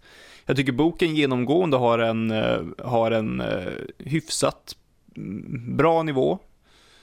Men det är, det är liksom att eh, skurken är okej okay, men inte fantastisk, miljöerna är okej, okay. All, allting är bara okej. Okay utan att på något sätt eh, sticka ut eh, på ett eh, helt otroligt sätt. Sen såklart det finns ju små, små moment eh, som jag älskar verkligen, exempelvis Eh, som vi var inne på när, när Sin berättar om sin bakgrund. Eh, det finns även eh, dialogscenerna mellan Bondem och Tanner och så vidare och så vidare. Så det finns ju bitar som verkligen är bra, men om man ska ta ett mer helhetsgrepp på det så är de flesta bitar mest bara okej. Okay.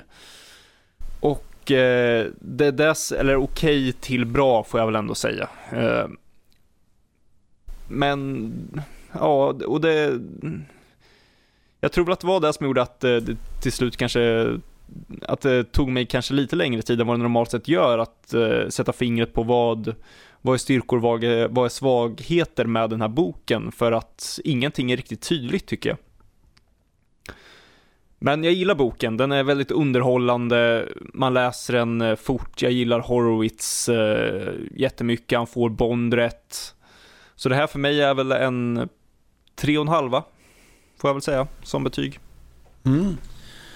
Eh, jag kanske landar på en lite svagare trea. En, ja, ett, ja, en vanlig trea kanske helt enkelt. Eh, första gången jag läste den då när den var helt ny så var jag faktiskt rätt besviken. Eh, jag tyckte att det var... Jag tyckte att den var rätt ointressant. Jag tyckte att den var rätt eh, sådär...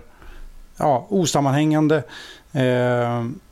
Men nu när jag läste den andra gången så fick jag en liten annan bild av den. Jag, jag började mer förstå Horowitz tanke att koppla ihop det här F1-racet med rymdracet och eh, att det fanns ett överliggande tema Eh, och jag började mer se Horowitz liksom språk, hur, hur rätt han fick språket, eh, hur han beskriver Bond. Vilket gjorde att han fick över mig på rätt sida på ett helt annat sätt. Som jag sa, det finns väldigt mycket, väldigt, väldigt mycket bra kapitel som jag verkligen gillar. Eh, även om jag fortfarande tycker att den spretar lite för mycket känsla. Just här att inom tre kapitel hoppa från en racingbana till ett tyskt gammalt slott till en amerikansk rymdbas inom loppet av 40-50 sidor. Det, det går väldigt, väldigt fort och blir lite splittrat sådär. Men jag får ändå säga att det här är en, en, en bra bok och eh, jag tycker väl... Jag är väl jag är väl där på Emanuels sida. Jag vet att de allra flesta fans håller ju inte med om det här att, eh, att det skulle vara en sämre bok än Solo. Men eh, jag tycker också att Solo är en rätt stabil insats. Den, den Trigger Mortis är ju mer, kanske mer en typisk eh, Bond-novell på många sätt. Ja. Men, ja, precis, men den, den... Det blir mot slutet lite mycket kanske action-äventyr om man ska säga så över den här. Eh, på ett sätt som Solo inte är. Men fortfarande så... Det är en väldigt underhållande bok och eh, den... Eh, den har, får med mig hela vägen, eh, vägen till slutet. På, på ett väldigt bra sätt. Eh, även om den i slutändan landar på en, eh, en trea helt enkelt. Ja, alltså precis. Riggy Mortis är typ som att äta lite lättsamt godis. Det, det är gott, det är härligt, men det, det ger kanske inte så mycket. Uh, men den är den är blivit jättehyllad av Bond-fans. Alltså rent generellt, den har blivit liksom höjd till skyarna som nästan det The Second Coming of Christ eller något i Bond-sammanhang. Och det är den ju verkligen inte. men... Uh, Nej, men då, det kan vara ändå viktigt att påtala för folk som är nyfikna, som inte har läst den än, som är nyfikna på hela eh, Bondvärld eller liksom litteraturbond. Att det är väldigt, väldigt många fans som verkligen gillar Trigger Mortis. Mm. Eh, även om då vi tre inte verkar vara en del av den skaran. Vi håller alla med om att den är bra, men kanske inte, inte jätte, jättebra. Nej. Och det är väldigt lätt att bli insnöad i vår lilla bubbla och att våra åsikter är de som gäller bland Bond-fans. Det är det ju i och för sig. Men eh, så är det verkligen inte alltid och eh, även om vi håller med varandra nu så eh, håller vi inte alltid heller med varandra speciellt mycket. Det kan ju speta väldigt mycket emellanåt för oss med. Ja, absolut. Mm. Men det är ju lätt att, jag menar vi är ju, vi räknar såklart in Otto också, fyra personer som vi är ju i hyfsat liknande ålder, har liksom kommit in i Bond på ganska liknande sätt. Det är ju lätt att man... Är det här delen när vi inte ska nämna din ålder? Så nu är vi hyfsat liknande ålder. jag låtsas att jag... Nej, men jag menar att, för att jag faktiskt tidigare idag så jag har hittat en... Hittade bara häromdagen en podcast som heter Spybrary. Oh. Ja, du känner till den? Jag läste om den precis innan vi drog om podden. Jag blev jätteintresserad av den. Eh, som en podd som pratar om eh, ja, spionlitteratur helt enkelt. Och då eh, senaste avsnittet handlade just om Forever and a Day. Och då var det dels killen som eh, har literary007.com och någon annan kille som jag inte riktigt vet vem det var. Men eh, han var ju alltså en gammal räv som han läste Colonel Sun när den var helt ny. Och eh, har ju helt andra ingångsvärden i Bond och han älskar ju Anthony Horowitz. Han tycker att det är överlägset bästa som har kommit i Bond-litteratur sedan dess. Eh, så det är ändå intressant att eh, vi har, man har olika ingångsvärden helt enkelt. Mm. Ja men det är ju lite så att det här är ju som uppföljningsromanernas uppföljningsroman på något sätt. Att den, den tar in det bästa från Fleming men slänger även in andra element. Eh, från andra författare, från vad som är populärt just nu, från vad Horowitz har gjort som har funkat i hans egna böcker och samtidigt packar ihop det till ett enkelt paket och levererar det i en, en snygg upplaga liksom. Så att den är ju jättelätt läst och den funkar både för fansen och för den breda massan så att på så sätt är det ju en, en hit. Ja, Trigger Mortis är ju verkligen en hyllningsroman till Ian Fleming på ett, eh, på ett, eh, ja visst man låtsas som att eh, Devil May Care var den, men det var det ju inte. Det här var ju det, det här var ju verkligen en hyllningsroman med stort H, på ett sätt som, eh, ja, det, det lyser igenom hela boken. Och även om vi älskar exempelvis Colonel Sun så är ju den eh, verkligen inte det. Nej, det här är ju den som borde ha kommit på 100-årsjubileet 2008 egentligen. Då hade jag ju varit mycket mer bekväm. För mm jag menar visst, vi är inte superentusiastiska för den här boken men vi håller ju ändå alla med om att det är en bättre bok än Devil May Care och att den är mer trogen Fleming och hela hans arv. Devil May Care var någonting helt annat så är det här den passar ändå in i Flemings kanon på något sätt. Man skulle kunna trycka in den mellan Goldfinger och For Your Eyes Only. Det låter som att vi är negativa mot det här. Det är en bra bok, läs den för tusan. Ja, eller hur? Ja, herregud, det Ja, ja det, är ju, det, är ju, det är ju en av de bättre egentligen. Eh, ja, continuation novels eller vad man ska kalla det för. Den ligger ju, det är en stadig bok. Med tanke, med tanke på betygen jag satte i Benson och Company avsnittet så eh, är ju en 3,5 ett väldigt bra betyg.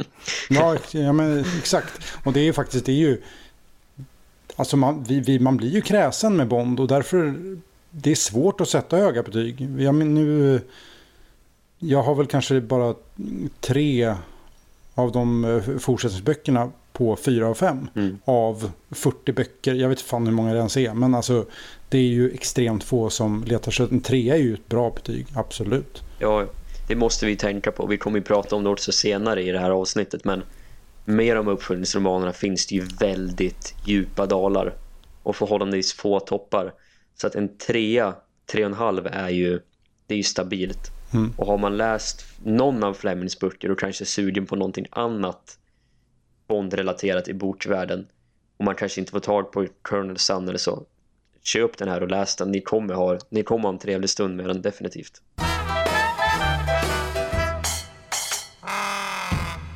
Ja, och efter då eh, den succén som det blev med Trigger Mortis så var det ändå inte alls självklart att Horowitz skulle få frågan att komma tillbaka.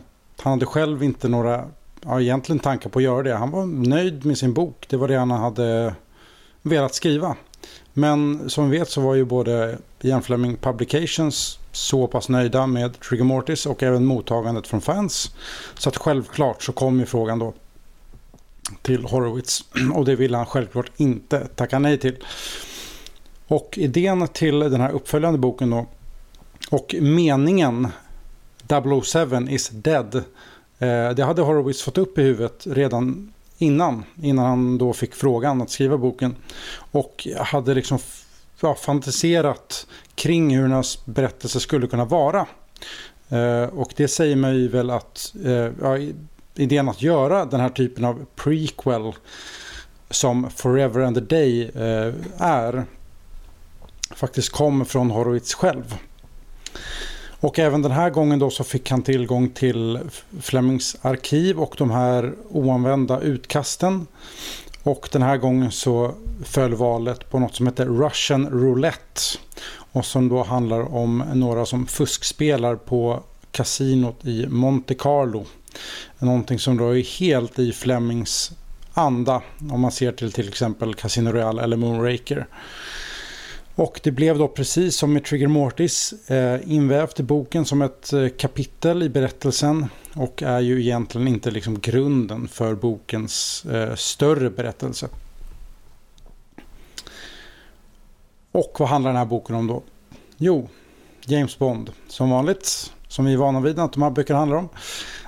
Men det han gör i den här boken, han jobbar för MI6 men är fortfarande en så kan ja, en vanlig agent, vad nu det egentligen är.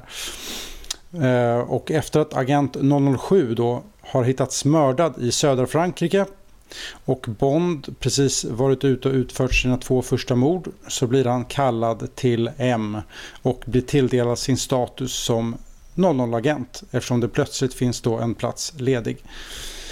Bond tar över numret på den mördade agenten och skickas till Frankrike där han då ska utreda mordet på den förre 007. Men även ta reda på varför all heroinsmuggling plötsligt har upphört i Marseille-trakten. Ehm, M anar att det finns något mer eller att det är något märkligt i görningen. Och Bond skickas då rakt in i en sörja av korsikansk maffia, en rik amerikansk företagare och den mystiske Madame Sixteen. Och med det så tänker jag nu utföra en spoilervarning. Eh, vi har ju väl egentligen inte pratat om det. Hur mycket ska vi spoila i den här boken egentligen? Jag tycker vi kör på som vi gjorde med 3D Mortis. Härligt. Det är, för det är svårt att prata den här boken mm. måste jag ändå säga utan att råka nämna spoilers. Har ni inte läst boken, köp den och sen lyssnar ni på podden. Ja, pausa, vid det här, pausa nu och mm. kom tillbaka. För guds skull. Mm. För att det vi möts av är ju... Alltså nu... Ah, alltså de, de, tre, de tre första kapitlen i den här boken. Alltså det är så löjligt bra så jag visste inte vad jag skulle ta vägen när jag läste det här. Alltså... Jag kände exakt detsamma. Efter första meningen på andra kapitlet så fick jag gåshud. Ja, men alltså... alltså mm. det, helt, det, var helt absurt. Alltså, det, det var... Alltså, jag, egentligen så överdriver jag inte. Det, det, var, det var ju typ Flemings språk rakt igenom i tre kapitel. Inte, inte bara Flemings språk, det är bara så extremt jävla bra skrivet och nu måste jag gå in och tokhylla. För Eh, det, det gäller inte bara de första tre kapitlen, det gäller överlag ganska stora bitar av den här boken. Det känns väl som att Horowitz, eh, om en sida tog ett, en viss tid för honom normalt sett att skriva så tog det minst dubbelt så lång tid nu, för nu vägde han verkligen varje ord på en guldvåg känns som.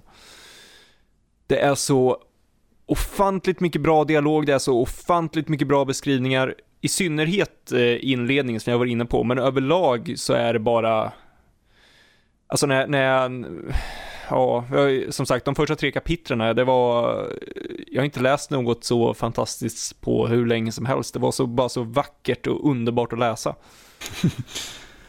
Nej men alltså det är, för mig är det bara hands down, det är de bästa kapitlerna sen Fleming.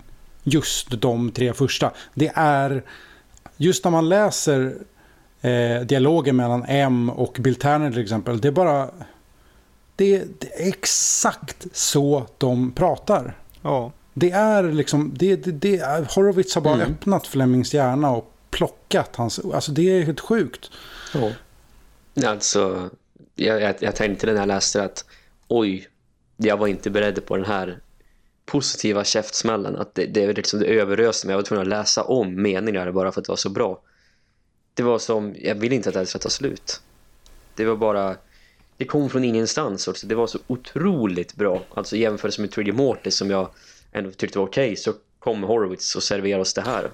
Men, eh, för vi har ju pratat mycket om det i tidigare avsnitt så här, vad, vad vi tror om idén om att göra en prequel och vi får väl se vad vi tycker om eh, resten av boken i övrigt.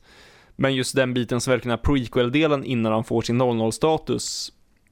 Eh, vi, vi pratar ju om att det kan antingen bli pannkaka eller så kan det bli fantastiskt. Och det här är ju verkligen fantastiskt. Mm. Ja, alltså jag, jag, jag satt på ett café i närheten av mig. Eh, läste, ja, jag vet inte, första 60 sidan någonting. Och bara, man, man kom, jag kom på mig själv. Jag sitter här och ler som en jävla fån. För att det här, alltså jag blir som en liten fanpojk igen. För det är liksom, det, här, det är ju det här jag har väntat på mm. i, liksom, i hela mitt uh, liv. Eller vad säga. Lite att ta i kanske. Men, uh, och uh, vi drar väl iväg vad andra kapitlet faktiskt handlar om. utan, utan att skämmas. Det är alltså Bonds andra mord som han är tvungen att upp, utföra i Stockholm. Mm. Och Eh, när det då hintas i slutet på första kapitlet. Alltså då, fy fan. Så här, nej, alltså, händer, händer, händer det här nu? Händer, vänder sidan så bara, det händer. Vet, vet du vilken känsla jag hade? Det var ungefär som att sitta i biografen på en helt ny Bondfilm och man ser eh, Gun Barrel. Man bara känner, ja. åh, ja. Vad, vad är det som händer? Det är den starkaste känslan jag har fått av en Bondbok, tror jag. Av en ny Bondbok. Alltså det var typ hela, att hitta hela graalen. Liksom nu när Bond gör sitt andra mord där ökända som man har läst om sedan kapitel 4 i Casino Royale från 53 så får vi faktiskt vara med när det händer. Och det är så välskrivet, välformat. Vi är inne i Bonds tankar. Horowitz beskriver verkligen Stockholm på ett träffsäkert sätt. Ja, det är ju det. Ja, men det är det som är så sjukt. Att det liksom, man vänder blad till det kapitlet och så bara, åh jävlar nu kommer det. Och sen är det typ bättre än vad man hade kunnat drömma om. Alltså det är ett sinnessjukt bra kapitel. Alltså det slog bort alla mina förväntningar. Alltså jag, jag, jag, jag, sitter här och nu och bara, jag, alltså känslan jag hade, det är, jag har aldrig haft en sån känsla. Alltså någonsin jag har läst en, en ja i och för sig, det kanske var för att man var väldigt ung när man läste Flemings böcker, man kanske hade kunnat fått en liknande känsla även då. Men nu i vuxen ålder och få läsa, läsa någon så här, det har, det har jag aldrig haft någonsin när det kommer till Bond och litteratur. Och det är det som är så fantastiskt att det fortfarande kan hända. Mm. Man är ju som van med nya Bond-böcker och filmer och man är van att man får en reaktion som kanske inte är jättestor och så kommer det här omedelbara. direkt bara kommer Horowitz servera upp det här för oss. Ja, jag, Vet ni vad jag har som är en efterlängtad comeback? Nu när vi är inne och snackar om andra kapitlet. bullshitometer. Yes! Vad har du? Oj, det var en chansning. Oh. Så, Anton, bullshitometer. Åh jävlar, vad kul. Ja, Spännande. Och eh, det här la jag bara märke till därför att jag ju givetvis är svensk. Men Horowitz pratar ju faktiskt om Säpo i boken. Och Säpo hette inte Säpo 1950, de fick namnet 1989. ah, klantigt. Vad hette de på den tiden? Eh, Riks... Eh, vad fan hette de? Riks... Eh, riks... Eh, någonting Riks. Eh, Riksmorgonzoo. Eh, Ri- Rikspolisstyrelsens säkerhetsavdelning. Ja, Men det fråntar inte mitt nöje från kapitlet. Eh, jag hoppade till lite, det blev en liten, eh, eh, vad heter det, farthinder, du bara slängde ner boken och gick därifrån. ja, men, eh, skräp. Jag har inte läst klart den. Ja, men om vi ändå är inne på det här kapitlet så tänkte jag, ta, tänkte jag bara dra det lite snabbt från John Pearsons eh, Bond-biografi från 1973. För han beskrev ju också det här mordet. Och han beskrev även mordet i New York rätt detaljerat, men det tänker jag strunta i. Eh, mer än att jag nämner att Horowitz faktiskt på sitt sätt omnämner John Pearsons bok. Eh, för om jag minns jag tror inte att Bond i Casino Royale nämner hur långt ifrån han var den japanen i New York som han skjuter. Ja, han säger nog bara att han skjuter den japanen från ett annat hus i New York. mm, I John Pearsons bok skriver han väldigt tydligt att Bond befinner sig 50 yards från Rockefeller Center där han sen skjuter den japanska agenten. I Forever and a Day så skriver Anthony Horowitz att Bond befann sig 50 yards från den här japanska agenten. Jag vill gärna tro att Horowitz har läst den här biografin i förberedelse för Forever and a Day. Sen i John Pearsons bok beskriver han även hur Bond sitter på en restaurang i Gamla stan, äter en tråkig köttbit, dricker rödvin och är uttråkad innan han sen på kvällen går över gatan i Gamla stan för att gå upp till lägenheten där han sen mördar dubbelagenten som i hans bok heter Svensson i hans säng. Han skjuter honom. Och Anthony Horowitz beskriver ju hur han sitter på en restaurang, går över gatan, går upp och hugger ihjäl dubbelagenten Larsen. ja, Och det är såklart mycket bättre beskrivet i Horowitz bok men likheten är ändå slående. Och det, det ger mig stor respekt för Horowitz att han kanske har läst Pearsons biografi. För det känns som att det är för många likheter för att det ska vara en slump. ja det, jo, men det där, det där har han läst. Alltså, det är snyggt. Väldigt, väldigt snyggt. Det är riktigt bra. Då är det liksom bindande ihop ändå två böcker på ett sätt som ingen författare gjort förut. Jag eh, dubbelkollade här, för han nämner ju en jäkla massa böcker, både i slutet av eh, Trigger Mortis, men även i Forever and a Day, och jag hittar inte den boken, men det bör han ju säkert ha läst, men inte bara omnämnt, omnämnt den i sina acknowledgements. Agno, acknowledgements. Acknowledgements. Okej, ja men lite kort om den i alla fall. Han har, han har summerat ihop det lite. Det tycker jag är snyggt. Det är roligt för Bond-fans.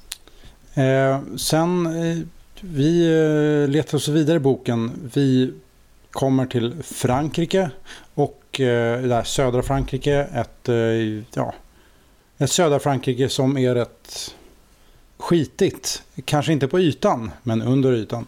Eh, det är maffia och det är ja, allt det där. Och jag måste säga att det här är... Det kan ju, när man tänker efter, liksom Casino Royale. Ja, den utspelas i Frankrike. Det är liksom, vi är van vid det. Men det funkar. Det är verkligen... Bond är ju på en väldigt eh, ska jag säga, lokal, isolerad plats väldigt, väldigt länge. Det är södra Frankrike det handlar om och inte så mycket mer. Och den här platsen blir så levande av det. Och framförallt eh, min andra lilla favoritdel är när Bond träffar den här sekreteraren här, va? på eh, skurkens företag. Eh, och de tar ja, någon sorts träffar för Bond vill ha information. Och sen blir hon avrättad efter det. Det, det, verkligen, det letar mm. verkligen tillbaka där till, till, eh, till, till Flemings stil. Eh, det är det här lilla byn.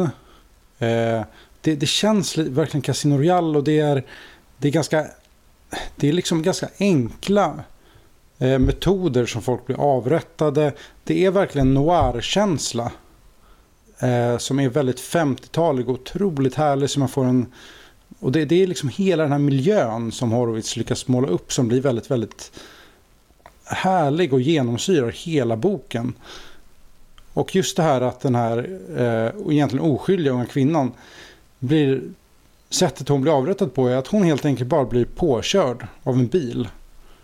Det är så enkelt i sin eh, brutalitet att det är liksom det, det, det, det så skulle Fleming också skriva det.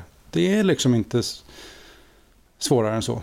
Ja, men det jag verkligen gillar här är att nu kommer de här första tre kapitlen och allting är helt fantastiskt bra. Och då tänkte jag så att nej, det, det är helt omöjligt att Horowitz håller den här kvaliteten rakt igenom. Och visst, kapitel 4 är inte riktigt, riktigt, riktigt lika bra som kapitel 3.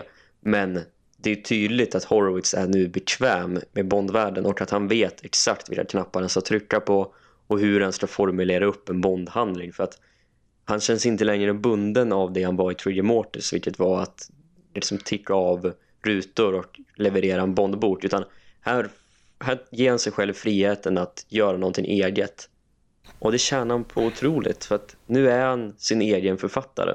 Samtidigt som han bara kanaliserar Fleming på ett alldeles utomordentligt sätt. Och jag tycker den här boken rent allmänt flyter på bättre mellan sina delar och sina akter. Och karaktärer vävs in på ett mer naturligt sätt. Folk pratar mer naturligt. Och vi bygger hela tiden kontinuerligt mot vad som sen kommer i slutet. Och, ja, det jag sitter och njuter. Jag, jag satt och log bara när jag plöjde igenom de första 10-15 kapitlerna. För det bara är... Uh, jag blev så uppfylld av att en författare vågar ta sina kreativa friheter på det här modiga sättet ändå. Ja, alltså de första 170 sidorna ish är väl det är enligt mig det helt överlägset bästa jag har läst sen uh, Colonel Sun och kanske till och med bättre än så. Eh, det finns så ofantligt mycket jag gillar med det så det är eh, det är svårt att nämna allt men eh, du var inne på det lite med dialog. Alltså det är så ofantligt mycket bra dialog genomgående överallt. När Bond träffar eh, vad säger man, Madame 16 eller hur ska man säga vad hon heter egentligen? Ja, 16. Eh, mm. Ja, när de har dialogen på kasinot första gången, det är, det är helt otroligt bra dialog. Oh. Och även eh, scener eh, eller sekvenser kanske inte har så mycket dialog men när Bond besöker 007s eh, eh, lägenhet är också lägenhet. helt ofantligt bra. Bara stämningen i alltså bara, bara stämningen är helt otrolig och det är allting är bara så välskrivet och så fantastiskt. Att, eh, ja, det är jättebra verkligen. Eh, och det jag också slogs utav, det är också det att det är ju en, det är en mordgåta. Alltså det är ju i stort sett Bond möter deckare. Han skickas till Frankrike för att utreda ett mord. Mm. Ingenting annat. Mm. Och det, det, det, är en deckarhistoria. Det, det är Eh, utan att, eh, att det ska vara nedvärderande på något sätt, men det är ju morden i Midsummer slash Beck i Bond-format. Och jag tycker det, och det säger jag inte nedlåtande, för jag gillar det väldigt, väldigt mycket. Ja, men det tänjer på gränserna vad en Bondbok kan vara. Jag menar, John Garner försökte det, Raymond Benson försökte det.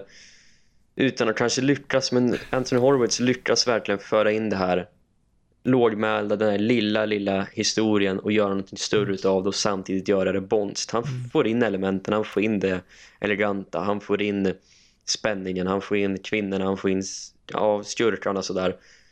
Utan att det känns dittryckt, utan allting är bara naturligt. Och det är som att det här är hans berättelse.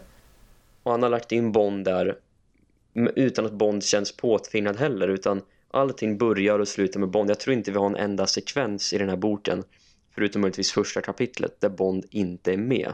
Mm. Och bara en sån sak är imponerande. Ja, den, den är jättefokuserad på Bond och jag gillar verkligen också hur Horowitz beskriver en, eh, en väldigt ung och uh, oerfaren Bond. Och då inte bara i sitt, sitt agentliv i att han, han, är ny, ja, han är ny på jobbet och kanske inte lika erfaren som agent, utan även att han är mycket mindre erfaren som människa. Man märker på honom att det här är en yngre Bond. Här är Bond innan Vesper, innan Le Chiffre, innan Tracy. Exakt. Han är ung och det känns. Ja.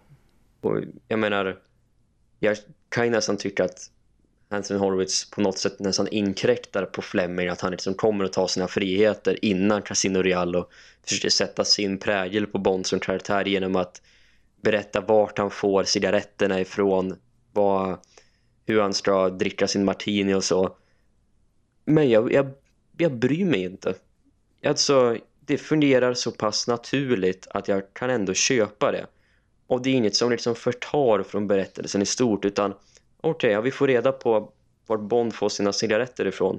Ja, han måste ha fått dem någonstans ifrån. Jag mm. köper att det är från Madame Sixteen. Det, det, den delen är väl lite problematisk för mig personligen. Eh, jag tycker att det känns lite väl... Det, det, det, är inlagt bara för att göra oss glada. Och tyvärr så blir ju inte jag så jätteglad av det. Det känns lite intvingat. Jag liksom jag vet inte varför jag ens behöver veta i det. Varför vill jag veta varför Bond eh, röker just de, eh, vad de heter, Morlands. Mm. Eller varför han, han ska ha just den martinen. Jag vet inte. Det, jag, det är sån information som jag tycker är onödig. Rent principiellt håller jag med dig, men hur det förs fram i den scenen så kommer det ändå fram naturligt. Och Bond, han säger inte oj, jag måste röka de här, utan det är snarare att han i slutet av boken resa hem till London, testa dem och känner att ja, men jag tyckte de här var bättre. Martini-delen, där håller jag med. Det är, jag tycker inte det är jättebra.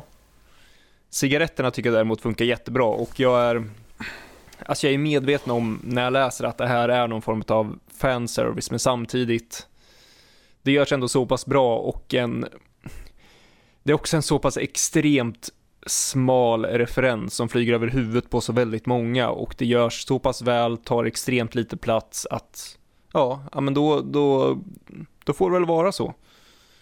Det är ju inte direkt Skyfall mm. öppnar garaget och där står en DB5. Vi snackar inte, vi snackar inte den nivån på det, utan det, är, det är en pytteliten grej, pytteliten detalj i, i ja, vilka cigaretter Bond röker, varför han kom fram till att röka just en blandning av, av tobak från Balkan och Turkiet och nu vet vi det. Ja, tyvärr. Nej. Ja, men... Nej, men vad ska jag säga? En sak som faktiskt jag blev besviken på, men det var för att eh, det, det, är någonting som jag säkert kommer släppa med tiden nu när jag vet vad, faktiskt, vad som händer i boken. Men eh, i tredje kapitlet så blir vi ju introducerade till Madame Sixteen på samma sätt som vi blir introducerade till Le Chiffre i eh, Casino Royale. Det vill säga Bond läser om henne. Som den här mystiska kvinnan som de vet väldigt lite om.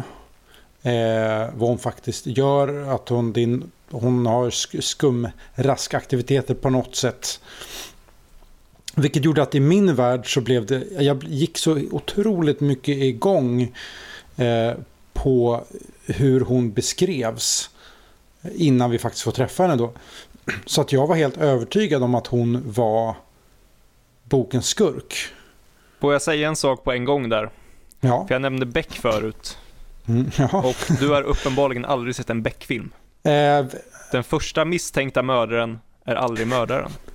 Nej, mitt huvud gick ju till Casino Royale och Le Chiffre, där den, den första... Ja, jag vet. Det var ett eh, så kallat skämt. Jaha! Men jag tänkte, i och med att, i och med att det är en deckarstory, då, eh, ja, varför inte? Det man ska tro eh, hade någonting med att göra, hade inte det. Nej, jag vet. Nej, men så, så liksom i efterhand, om jag tänker efter så är det ju ett smart drag av Horvitz att inte bara gå in i Fleming-mode och ge oss precis Fleming-formulan rakt av. För det hade väl kanske varit för självklart. Men jag fick så otroligt fantastiska bilder i huvudet av den här vem är den här mystiska Madame Sixteen? Bara vilket fantastiskt namn på en karaktär. Och då börjar jag också tänka så här, fasken Casino Royale, vi får inte veta namnet på karaktären. Det är ju ett, eh, han har ju ett smeknamn, eller tecknamn. Och eh, Mr Big, det är också ett smeknamn. Eh, och eh, Drax, också ett smeknamn. Det blev på något sätt bara så här, ah, det är så här det ska vara. Det, det, var det är ett väldigt fantasieggande namn. Så att jag måste säga att i resten av boken sen så var jag hela tiden lite besviken på att hon blev kärleksintresset. Ja, där ligger mitt problem med boken också för att hon byggs upp på ett sätt, hon introduceras på ett sätt, hon liksom håller Bond nästan i koppel i första kapitlerna. Och så fort han har en kommentar eller en replik så kommer hon direkt tillbaka och liksom sågar ner honom. Och sen efter, en, efter deras middag tillsammans, när hon berättar om sin sitt liv så förvandlas hon som karaktär. Hon blir, kanske inte skulle säga hjälplös, men hon blir eh, efterhängsen Bond på något sätt. Och hon, eh, hon, e-, hon existerar med Bond. Eh, och hon är inte längre den enigmatiska karaktären som hon byggdes upp för att vara. Och det var lite besviken på. Jag hade hoppats på att hon hela tiden skulle kunna vara den äldre, mer erfarna än vad Bond är. Men i slutändan så är det Bond som kom ut som hjälte. Eh, så det var lite där hennes karaktärsark tog en lite avvikande hon tog en avvikande väg mot vad jag hade kanske trott från början. Så det är mitt nästan största problem med den här boken. Sen vad som nu händer med henne, om vi nu ska gå in på det redan nu, då fick jag nästan en klump i halsen för där blev jag genuint berörd. Särskilt om man vet vad Bond kommer med om i Vesper lite senare. Men jag eh, måste säga att jag hade nästan den exakt rakt motsatta upplevelsen. När det, det som jag var orolig för var just exakt det som du, du berättade om, att hoppas inte den här den här karaktären som är väldigt bra, intressant, har sin story, blir just den här hjälplösa, ska bara dras runt på Bond. Men jag tycker absolut inte att det är så det är. Eh, det är, eh, det är ju snarare hon som får rädda livet på Bond ett flertal gånger när det väl kommer till kritan i slutet så är det hon som måste släpa runt på Bond och Bond får mest bara, bara peka vart de ska och hoppas att uh, han inte faller ihop på vägen. Så jag har absolut inte den, den känslan. Alltså jag, jag gillar henne jag gillar henne egentligen som karaktär väldigt mycket och, och hon, hon slår ju Jeopardy Lane på fingrarna varje dag i veckan. Ja, oh. Utan problem. Eh, och jag tror att när jag läser boken en andra gång så kommer jag ju ha, då kommer jag ju veta vad jag ger mig in på, om man säger så. För då vet jag vad hon är. Det är bara att jag, jag, hade, jag fick en helt annan bild i de första kapitlen vem jag ville att hon skulle vara. I. Jag ville att hon skulle vara den stora skurken, den mystiska Madame Sextin som dyker upp på slutet. Eh, och nu när hon inte blev det så blev jag besviken. Men det behöver inte betyda att att jag kommer bli besviken när jag läser boken en andra gång. För att hon är en väldigt, jag tycker att hon är en bra karaktär. Ja, men jag gillar att hon får ta plats. Att, liksom, att hon får vara där och göra sin grej. Och att Horowitz uppenbarligen gillar att skriva om henne. Och beskriva henne och relationen hon har med Bond. Det är bara det att, som du säger Rickard, mina förväntningar på henne var väl kanske också lite annorlunda när vi läser henne i de första kapitlen. Så där tyckte jag var lite tråkigt att hon som karaktär förändrades något. Men eh, jag är övertygad om att när jag läser boken en andra gång så kommer jag veta vad jag förväntar mig och därmed så kommer det kännas bättre. Det är alltid, alltid svårt sådär när man tar sig an första gången men för jag hade aldrig överhuvudtaget de förväntningarna på henne alls. Eh, jag, blev, jag avfärdade henne som att hon skulle ha någonting med det här att göra och vara en skurk väldigt, väldigt tidigt. Och jag blev istället extremt nyfiken på vem hon egentligen var. Och det tycker jag var extremt belönande när vi faktiskt fick det här kapitlet där hon berättar om sin bakgrund. Ett väldigt att, bra kapitel. Eh, men alltså innan, jag avfärdade henne som skurk så extremt tidigt. Jag såg henne aldrig riktigt heller som det och det kan ju givetvis ha präglat min, min uppfattning av henne som, eh, som karaktär mot eran. Jag kanske ville att hon skulle vara skurk så mycket att jag jag hoppades in i det sista. Ja, ja men precis. Men ja, jag tyckte hon lämnar ändå något form av avtryck på Bond och det vet jag har varit en, när jag läst skummat igenom Bondforum och recensioner av Bondfans att det är väl det som har delat folk lite att här kommer den här karaktären skapad av Anthony Horowitz som vi ska förvänta oss vara någon jätteviktig punkt i Bonds liv nästan i, i eh, klass med Vesper då, närmast. Och vad tycker ni om det egentligen? Att, att hon skrivs in som en inspiration i Bonds liv utan att vara skapad av Fleming på det sättet. Är, är det någonting som ändå påverkar Bond som karaktär fastän hon inte är skapad av upphovsmannen? Alltså, jag håller väl kanske inte riktigt med om grundpremissen att det nödvändigtvis ska ha påverkat Bond så ofantligt mycket och att han ska ha stått henne så ofantligt nära. Nej, att jag får inte alls känslan av att, att, eh, att hon påverkar Bond på det sättet. Alltså det, hon är ju äldre än Bond och eh, på något sätt inspirerar Bond i någon sorts eh, världsvanhet. Men jag får aldrig känslan att Bond förälskar sig i henne på samma sätt som man förälskar sig i Vesper. Och det märker man också när hon, eh, ja, vi säger det, när hon går bort. Att det, liksom, det, det läggs inte så stor vikt i Bonds, liksom, vi får inte veta så mycket om hur, vad Bond känner kring det. Vilket ju är smart av Horowitz. För då tar, för mig tar inte han alls udden av det som faktiskt sen kommer hända i Casino Royale. Ja, exakt. Han, det, det, jag får aldrig känslan av att det ska ha påverkat Bond. Så därför... Eh, Mm. Jag vet inte, hade, hade det väl gjort det så hade jag... Då hade jag förstått problematiken och då hade jag nog kanske mer ställt mig på de negativa sidan. Men jag ser det inte så överhuvudtaget. Nej, precis. Jag tycker inte heller att hon påverkar Bond på något sånt sätt. Utan bara att hon, hon lär honom vissa saker och hon är ändå någon som är inflytelserik inom den här, alltså inom den här berättelsens ramar. Och att de kommer bra överens. Och hon har en viss mått av världsvanhet som Bond inte har vid det här laget. Men man kan ju lätt läsa Casino Real sen utan att tänka på henne. Men det tycker jag är en mm. icke-fråga egentligen. Och ett eh, visst eh, mått av eh, sängvanhet. Oh. You're doing it like a school, schoolboy. Ja. Det är ju... Fantastiskt. Ja, mm. underbart alltså. Eller vad hon, eh, vad hon nu än säger. Det är helt fantastiskt. Ja, men det är något, det är något liknande. Ja. ja. Men om då den här Madame 16 inte blev eh, den skurk som jag i alla fall eh, ville ha. Så får vi ju två andra skurkar. Men man kan säga att den här boken inte riktigt har en eh, en klassisk eh, Bondskurk på det sättet. Vi har ju dels då Erwin Wolf som är amerikan och eh, företagare och så har vi då den här ledaren för korsikanska maffian som heter Skipario. Hur ser ni på det här sättet att, eh, att, att inte ge oss en tydlig, liksom stark eh, skurk som vi är vana vid? Jag tycker det är jätteuppfriskande efter att vi fick i, om vi närmar oss Trigger Mortis, vi fick en väldigt typisk Bondstjur så får vi här någonting helt annorlunda. För ingen av dem är ju, vi vet ju inte vem av dem som är högsta hunset, vi vet inte vem som lyder vem. Och båda är liksom hotfulla på sitt egna sätt utan att vara kanske direkta hot mot Bond på det sättet. Utan de ser ju Bond bara som en, en jobbig insekt som de kan krossa. Liksom. Eh, och jag tror väl det kan vara lite för att i Casino Real så får Bond möta sin första riktiga skurk i form av Le Chiffre. Det är där liksom han har tankarna om vad som är gott och vad som är ont och allt efter fyren. Så jag tror det var ett medvetet val av Horowitz att hålla på styrkan i den här boken.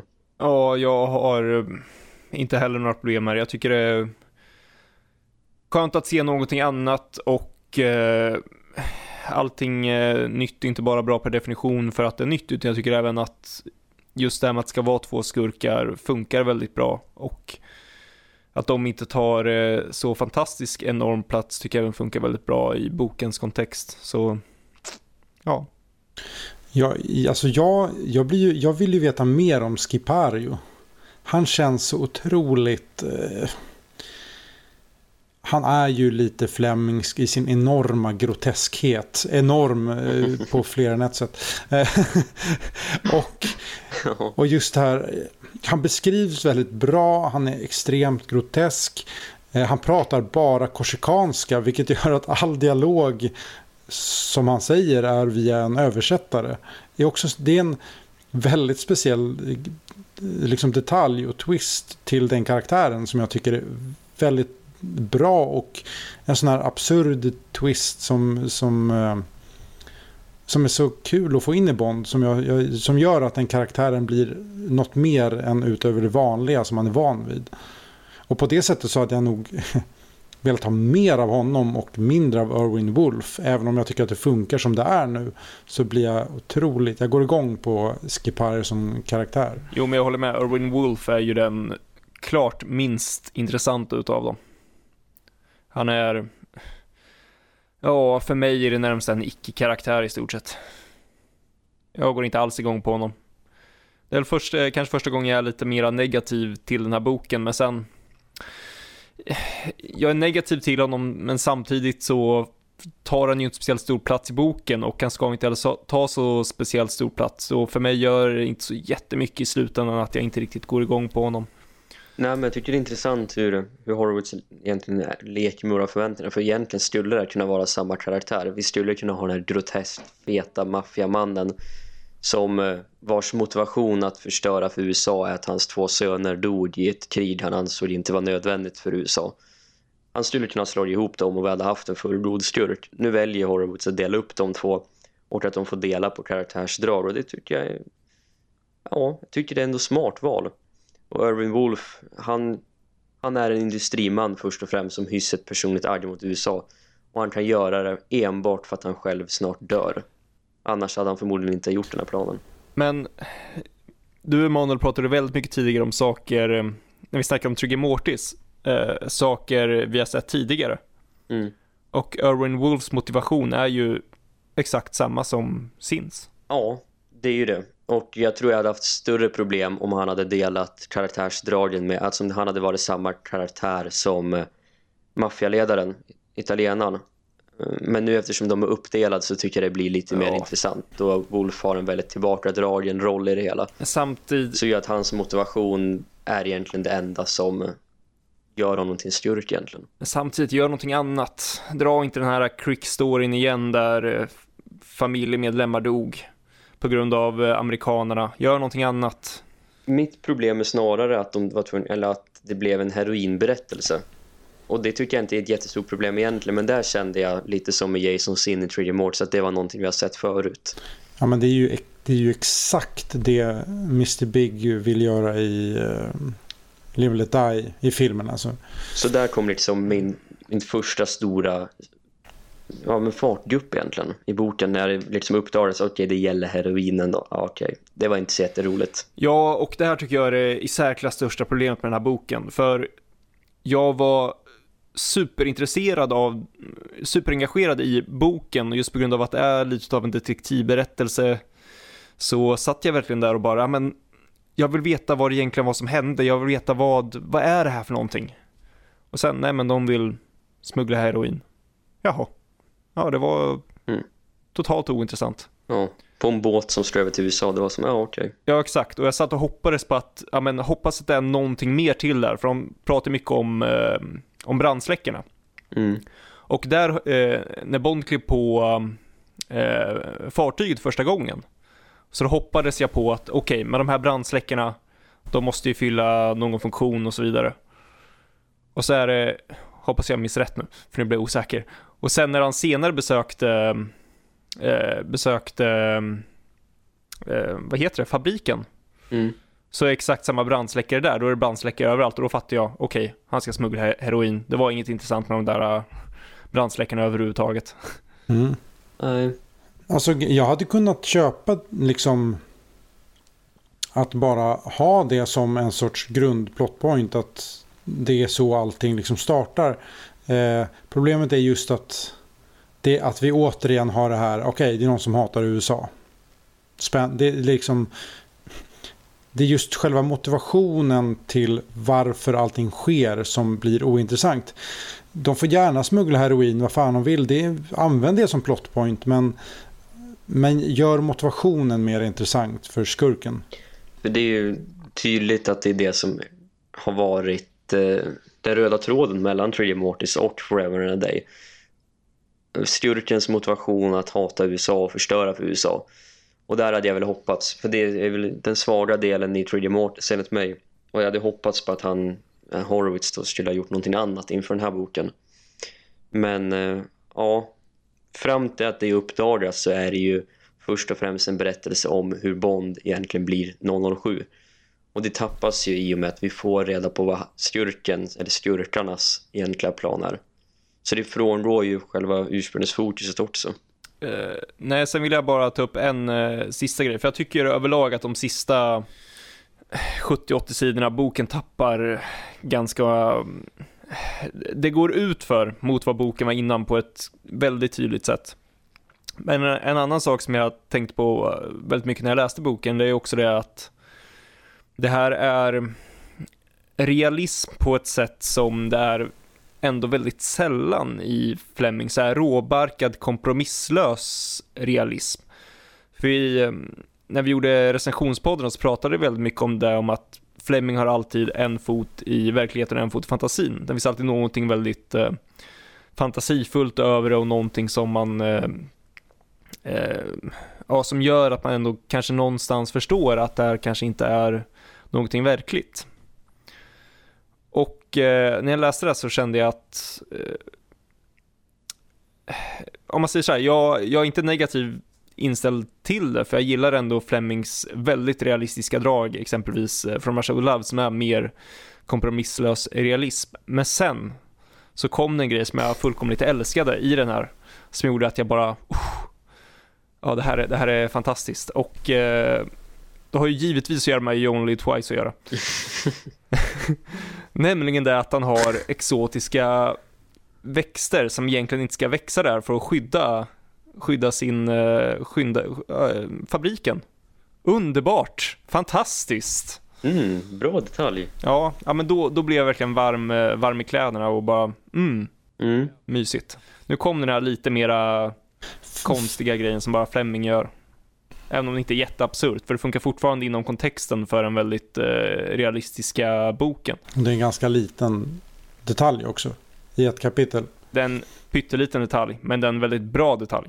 Ja, och sen, eh, och sen absolut när vi väl har haft klimaxet på båten som, ja men det är inte så bra som det kanske borde vara men klimax i Bondvärlden är ju sällan jättebra så att det är nästan förväntat att han liksom ska snubbla lite Sen kommer Madame Sixtins död som, som sagt, jag blev berörd av det. Jag blev genuint tagen av det. Sen kommer slutscenen där på hemma hos Irving Wolf. Och sista meningen i boken är ju He felt nothing. Bra.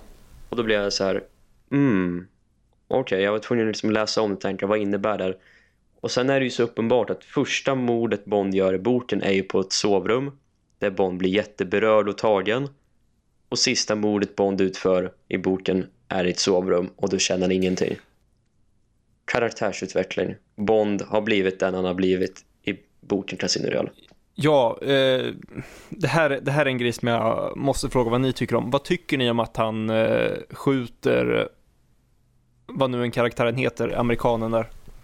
Vad, ty vad tycker ni om det? Reed heter han va? Mm. Jag blev chockad att det hände. Eh, för att det var så här, oj nu, nu drar han undan mattan under mig igen. Eh, för att det kom som från ingenstans och jag köper inte riktigt Bonds motivation för där är han helt plötsligt en mördare på ett sätt han inte är i Flemings böcker. Men samtidigt, han har ändå förstått att den här Reed Griffith då har ljugit för Bond och att han har fört honom bakom ljuset och att han indirekt var ansvarig för eh, den tidigare 007s död. Så ja, ja, chockvärdet var stort. Jag blev också faktiskt väldigt, väldigt förvånad. Eh, men när jag lät det sjunka in lite så så köpte jag det faktiskt. Alltså jag tyckte att det var chockeffekten var väldigt, väldigt härlig och på något sätt så kändes det som att eh, Bonds, det, det, Bonds sätt att se saker svart och vitt det är ju någonting som finns med in i Casino Royale och sen som försvinner mot slutet med hela samtalet om eh, indianer och cowboys och hela den här grejen. Så att det kändes som att nej, det, det, det, det är, i min värld så, så där Bond är just nu så, så skulle han mycket väl kunna göra det där. Bond blir the blunt instrument han beskrivs att vara i början av boken Casino Real. Alltså jag, eh, jag har problem med det där. Mhm. Mm. Ja, det är eh, karaktärsutveckling eh, som sagt, eh, som du var inne på, de här He felt nothing. Men då blir problemet för mig att hade han inte känt någonting där och då, varför förändrar han sig i slutändan, i sådana fall i boken Casino Real? Det det hade kunnat göras i, sån, i sånt fall, det är ju det att han i början av boken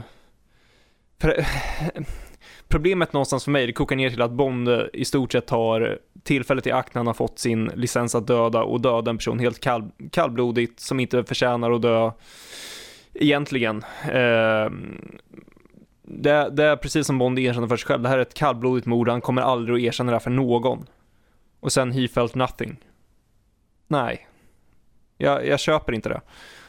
Eh, jag köper He felt nothing utifrån att han dödade en person tidigare i början och eh, eh tidigt i boken och där kände väldigt mycket, men skiftar då kanske om det på något sätt. Få, få med det, men utan att Bond går och mördar folk helt kallblodigt i någon slags känsla av att han har fått, eh, precis har fått sin licens att döda och eh, ja, han inte bryr sig. Men jag tror det är det att det sätter upp för hur Bond sen kommer utvecklas i Flemings första böcker där han är lite självisk, han är lite oförsiktig, han är lite irrationell till att sen utvecklas att bli den han är i slutet av Flemings Bonds karriär i The Man of the Golden Gun. Han är eftertänksam och använder sin licens på ett väldigt mer eftertänksamt sätt där han hatar att mörda. Så att på det stora hela så känns det som att Horowitz någonstans här sätter upp hur Bond är i Flemings första böcker. Även fast jag kan hålla med om att det är lite halvklumpigt och att det är mest uppsatt för chockvärdet och för att cirkelsluta. Så jag väljer nästan att bortse från det ologiska att han faktiskt skjuter ner en CIA-agent. Men ja, för jag, jag, tycker att Emma Bond hatar och dödar att det här kommer tidigare i Flemings Bond än att det kommer precis i slutet. Jag tycker det kommer betydligt tidigare än så. Ja, men det kommer ju mer Casino Real någonstans där i, efter tortyren. Och förstär, förstärker i sådan fall den känslan med att han i sådana fall eh, det man hade kunnat gjort i, eh, i eh, Forever and a Day i sådana fall, det är, det är i sådana fall att han faktiskt dödar en av huvudskurkarna, point blank, och he felt nothing. Ja. Än att han eh, kallblodigt går och mördar en person som man ingen ska få veta om att han har dödat. Eller i alla fall att det skulle framgå lite tydligare någonstans tidigare i boken att den här Griffith är att han har någonting med de skurkarna att göra. För han försvinner ju egentligen från kapitel 6 kanske till sista kapitlet.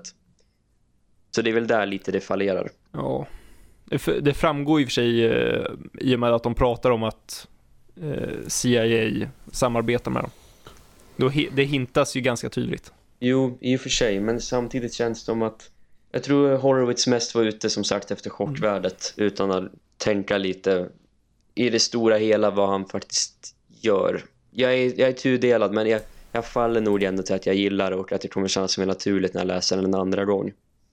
Det jag tänker på också det är ju scenen som är lite tidigare när Bond blir drogad inne, inne i hytten.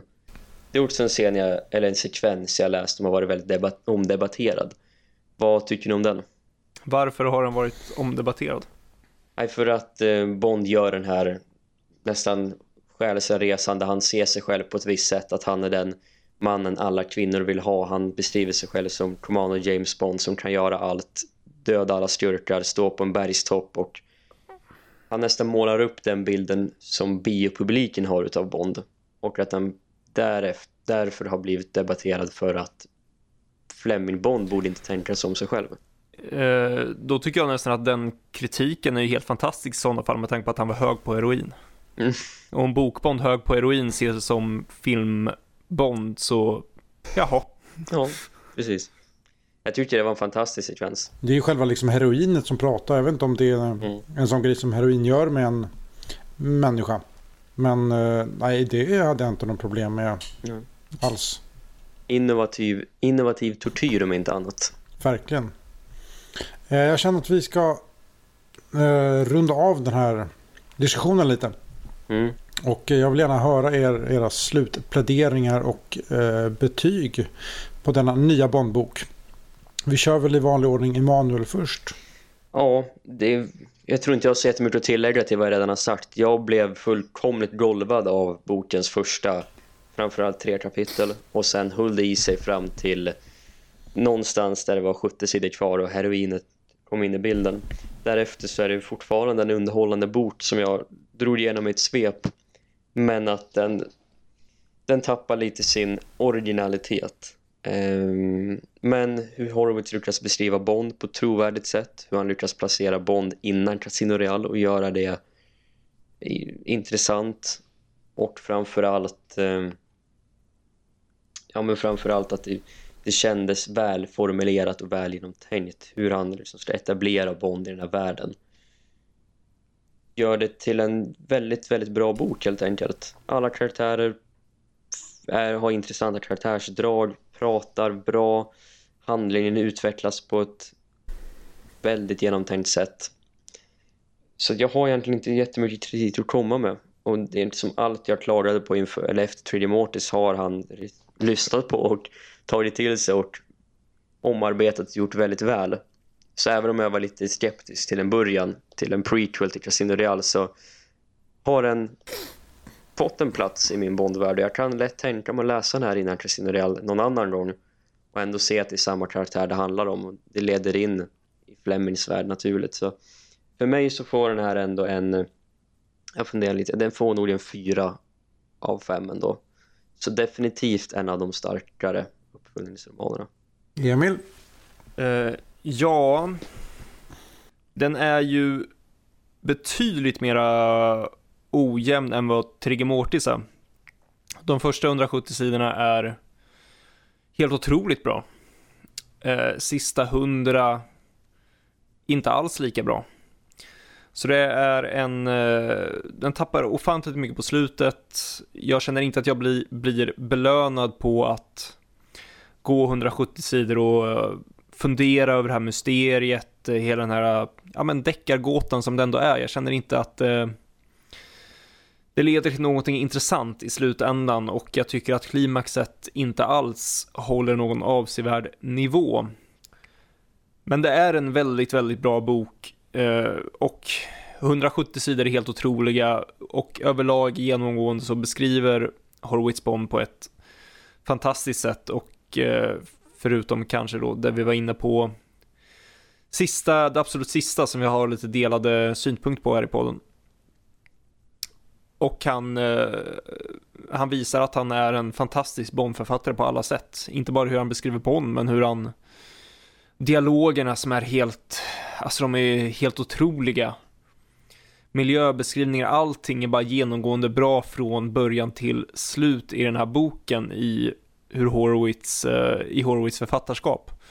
Och bara det gör att jag vill lyfta upp, upp den här boken ganska högt. Eh, sen att de första 170 sidorna är helt otroligt bra är, ja, det är ju... Jag kan inte ens beskriva, jag tycker det, jag tycker det är, ja, det är helt otroligt bra helt enkelt.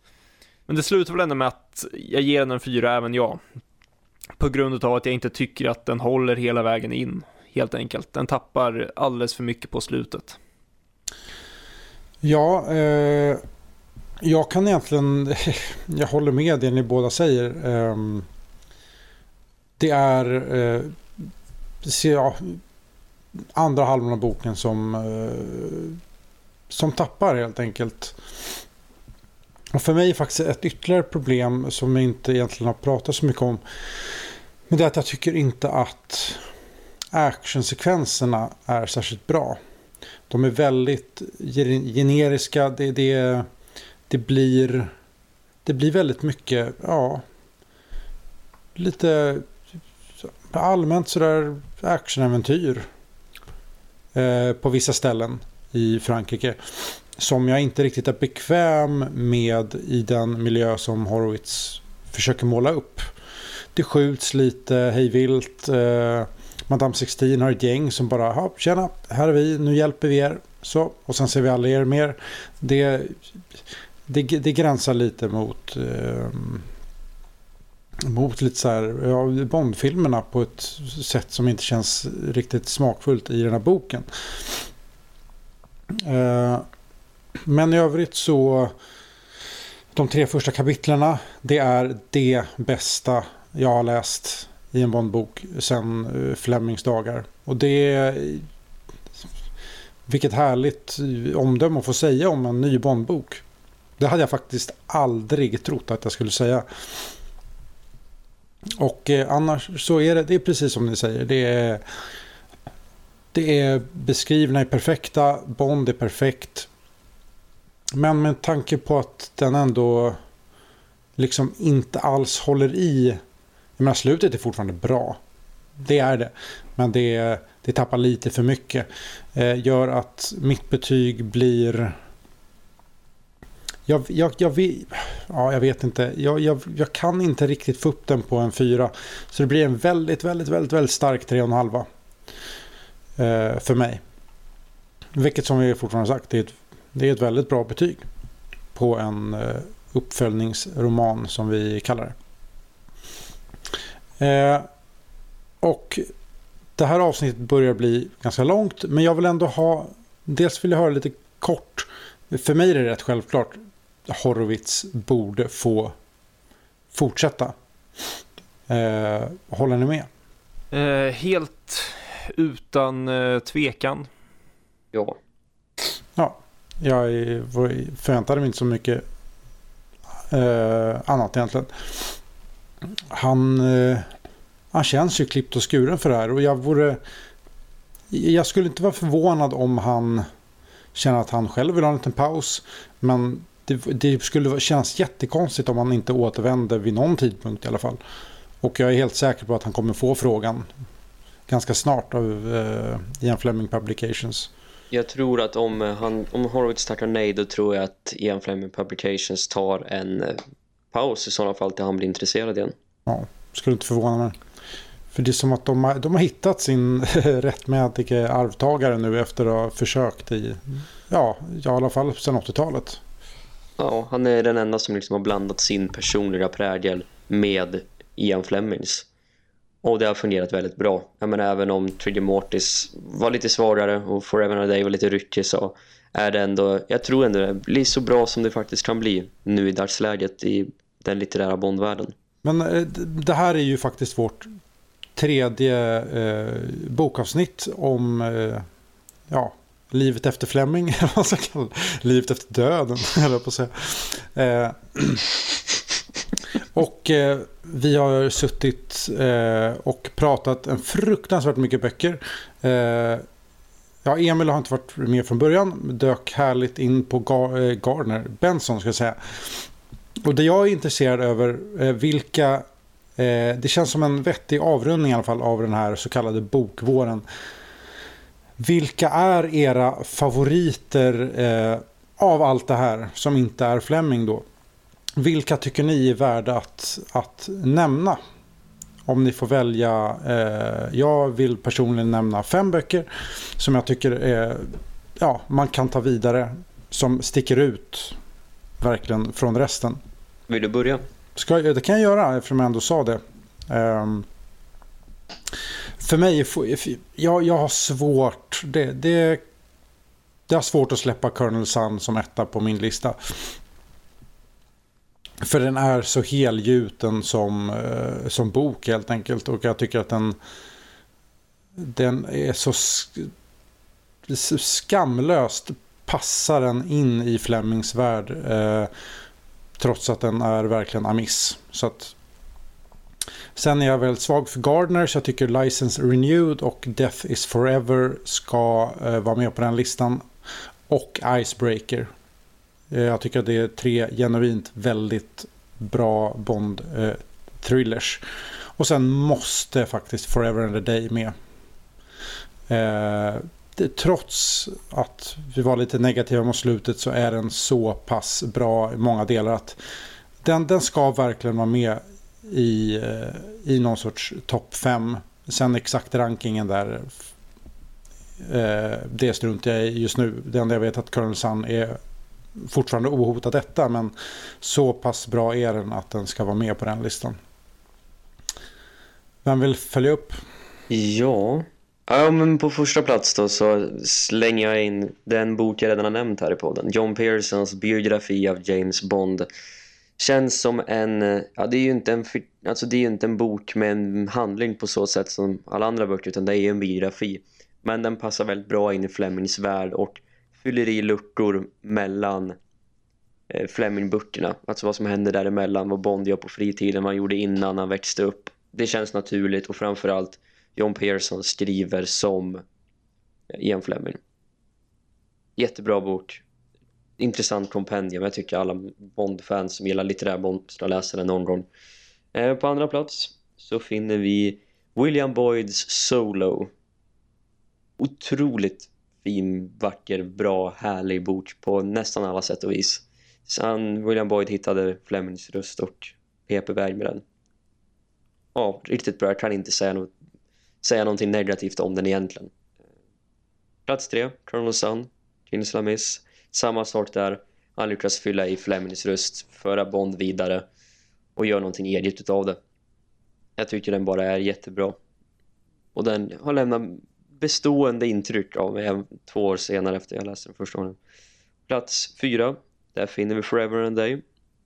Sedlad in där, säkert och stabilt. Eh, kan mycket väl förändras när jag läser en andra gång men som det känns just nu så är den väl placerad där uppe. Den håller ruggigt hög nivå när den är som allra bäst. Och på plats fem så hittar vi stod i valet och kvalet men jag säger nog ändå Never Send Flowers av John Garner enbart för att jag kommer mer ihåg den jag kommer mer ihåg utav den än vad jag gör av For Special Services som jag tidigare sa var min favorit av John Garner. Men Never Send Flowers är en speciell bok och jag tycker John Garner gör någonting väldigt annorlunda med den och det fungerar. Det var min topp 5. Härligt. Emil? Då säger jag snabbt och smidigt uh, Colonel Sun, Forever and a Day och License Renewed. Och sen säger jag om vi ska gå in på det man inte ska läsa, för de tre ska ni läsa. Så läs inte Never Dream of Dying av uh, Raymond Benson. Om ni har läst de två första i Union-trilogin och gillade dem, läs för guds skull inte Never Dream of Dying för då kommer bara bli besviken. ja, det är bra. Ja, jag behöver nog inte säga vad man ska undvika i Bondvärlden. Carte Blanche, blö. Ja, för mig är det cold, tyvärr. Ja. Mm. Det är ju så, läs den när jag läst allt annat, men för helvete, börja inte med den, för då, för då, då dör ni på kuppen. Alltså, börja med cold. Jesus. med det så, så svänger vi ihop alla böcker vi har hittat under tiden och Fy, det har varit fantastiskt roligt att få eh, prata det ämne som ligger som mig eh, så eh, nära om hjärtat. Mm. Konstigt att det är slut. men, eh, men allt som är trevligt måste ha ett slut. Och eh, med det så är det sommarlov. Ja. Herregud från podden. Eh, och jag hoppas att ni alla där ute som lyssnar har haft trevligt med oss i vår. Att ni har även om alla inte är eh, så insnöade i litteraturbond som vi är så hoppas jag att ni kan få ut någonting, kanske varit underhållande på något sätt med de här avsnitten. Och att det kanske lockat eh, någon av er att läsa någon av de här böckerna vi har pratat om. Ja, precis. Mm. Eh, jag vet inte, jag tycker vi, ska vi nämna lite fort bara det vi vet om podden i höst? Eh, för att i vår lilla lista som det ser ut nu så blir det väl ett avsnitt om tv-spel. Kan det stämma Emil? Uh, ja, varför inte? Det är väl det som är tanken. Eh, och sen så kommer det väl också ett Bond 25 avsnitt. Sen frågan exakt när, det får vi väl se. Ja, precis. Det kommer ju komma en hel del spekulationer mellan det att vi hörs nu och att vi hörs nästa gång. Så vi kanske kickstartar hösten med Bond 25 avsnitt. Om vi har fått någonting att diskutera om. Vem vet? Jag vill ha ett eh, mode slash klädavsnitt och jag håller ni lyssnare med mig om det så skriv till oss för bövlen så kanske vi kan styra upp det snart. Mm, jag tror att det ligger där och skvalpar också någonting som vi har velat göra ett tag så att eh, jag är med Emil där. Vill ni höra det? Skriv för guds skull. Mm. Och med det så blir det väl, eh, kan det bli två månaders paus? Jag tror baske med att det blir något sånt alltså. Ja, det lär nog bli. Otto flyttar ju från Stockholm i augusti och jag och Strub börjar plugga ju tänkt och allting. Så det kommer bli förändringar i våra liv som gör att vi kanske skjuter på det till någon gång i slutet på augusti, början på september åtminstone. Men när vi väl kommer tillbaka kommer vi tillbaka med många fulla bra idéer. Exakt. Och med det sagt så vill vi precis som vanligt tacka Thomas Drugg på agent07.nu och Anders Freid på From Sweden with Love. Och fina Anton som klipper alla våra poddar. Mustigt underbart. Och Lars Logotyp som gör våra små kvadrater som är så viktiga för att vi ska nå ut på ett vackert sätt till er. Eh, även för ögonen och inte bara för öronen. Och med det så vill jag bara säga glad sommar. Tack alla lyssnare som är med oss. Och vi återkommer precis när ni känner att vad fan har de tagit vägen? Det är då vi kommer tillbaka. nej, nej, men eh, glad sommar på er alla och precis som James Bond så will we return. Jag säger väl tack för den här säsongen som man får kalla det av Tid för podd så ses vi nästa säsong. Så ha en trevlig sommar så hörs vi.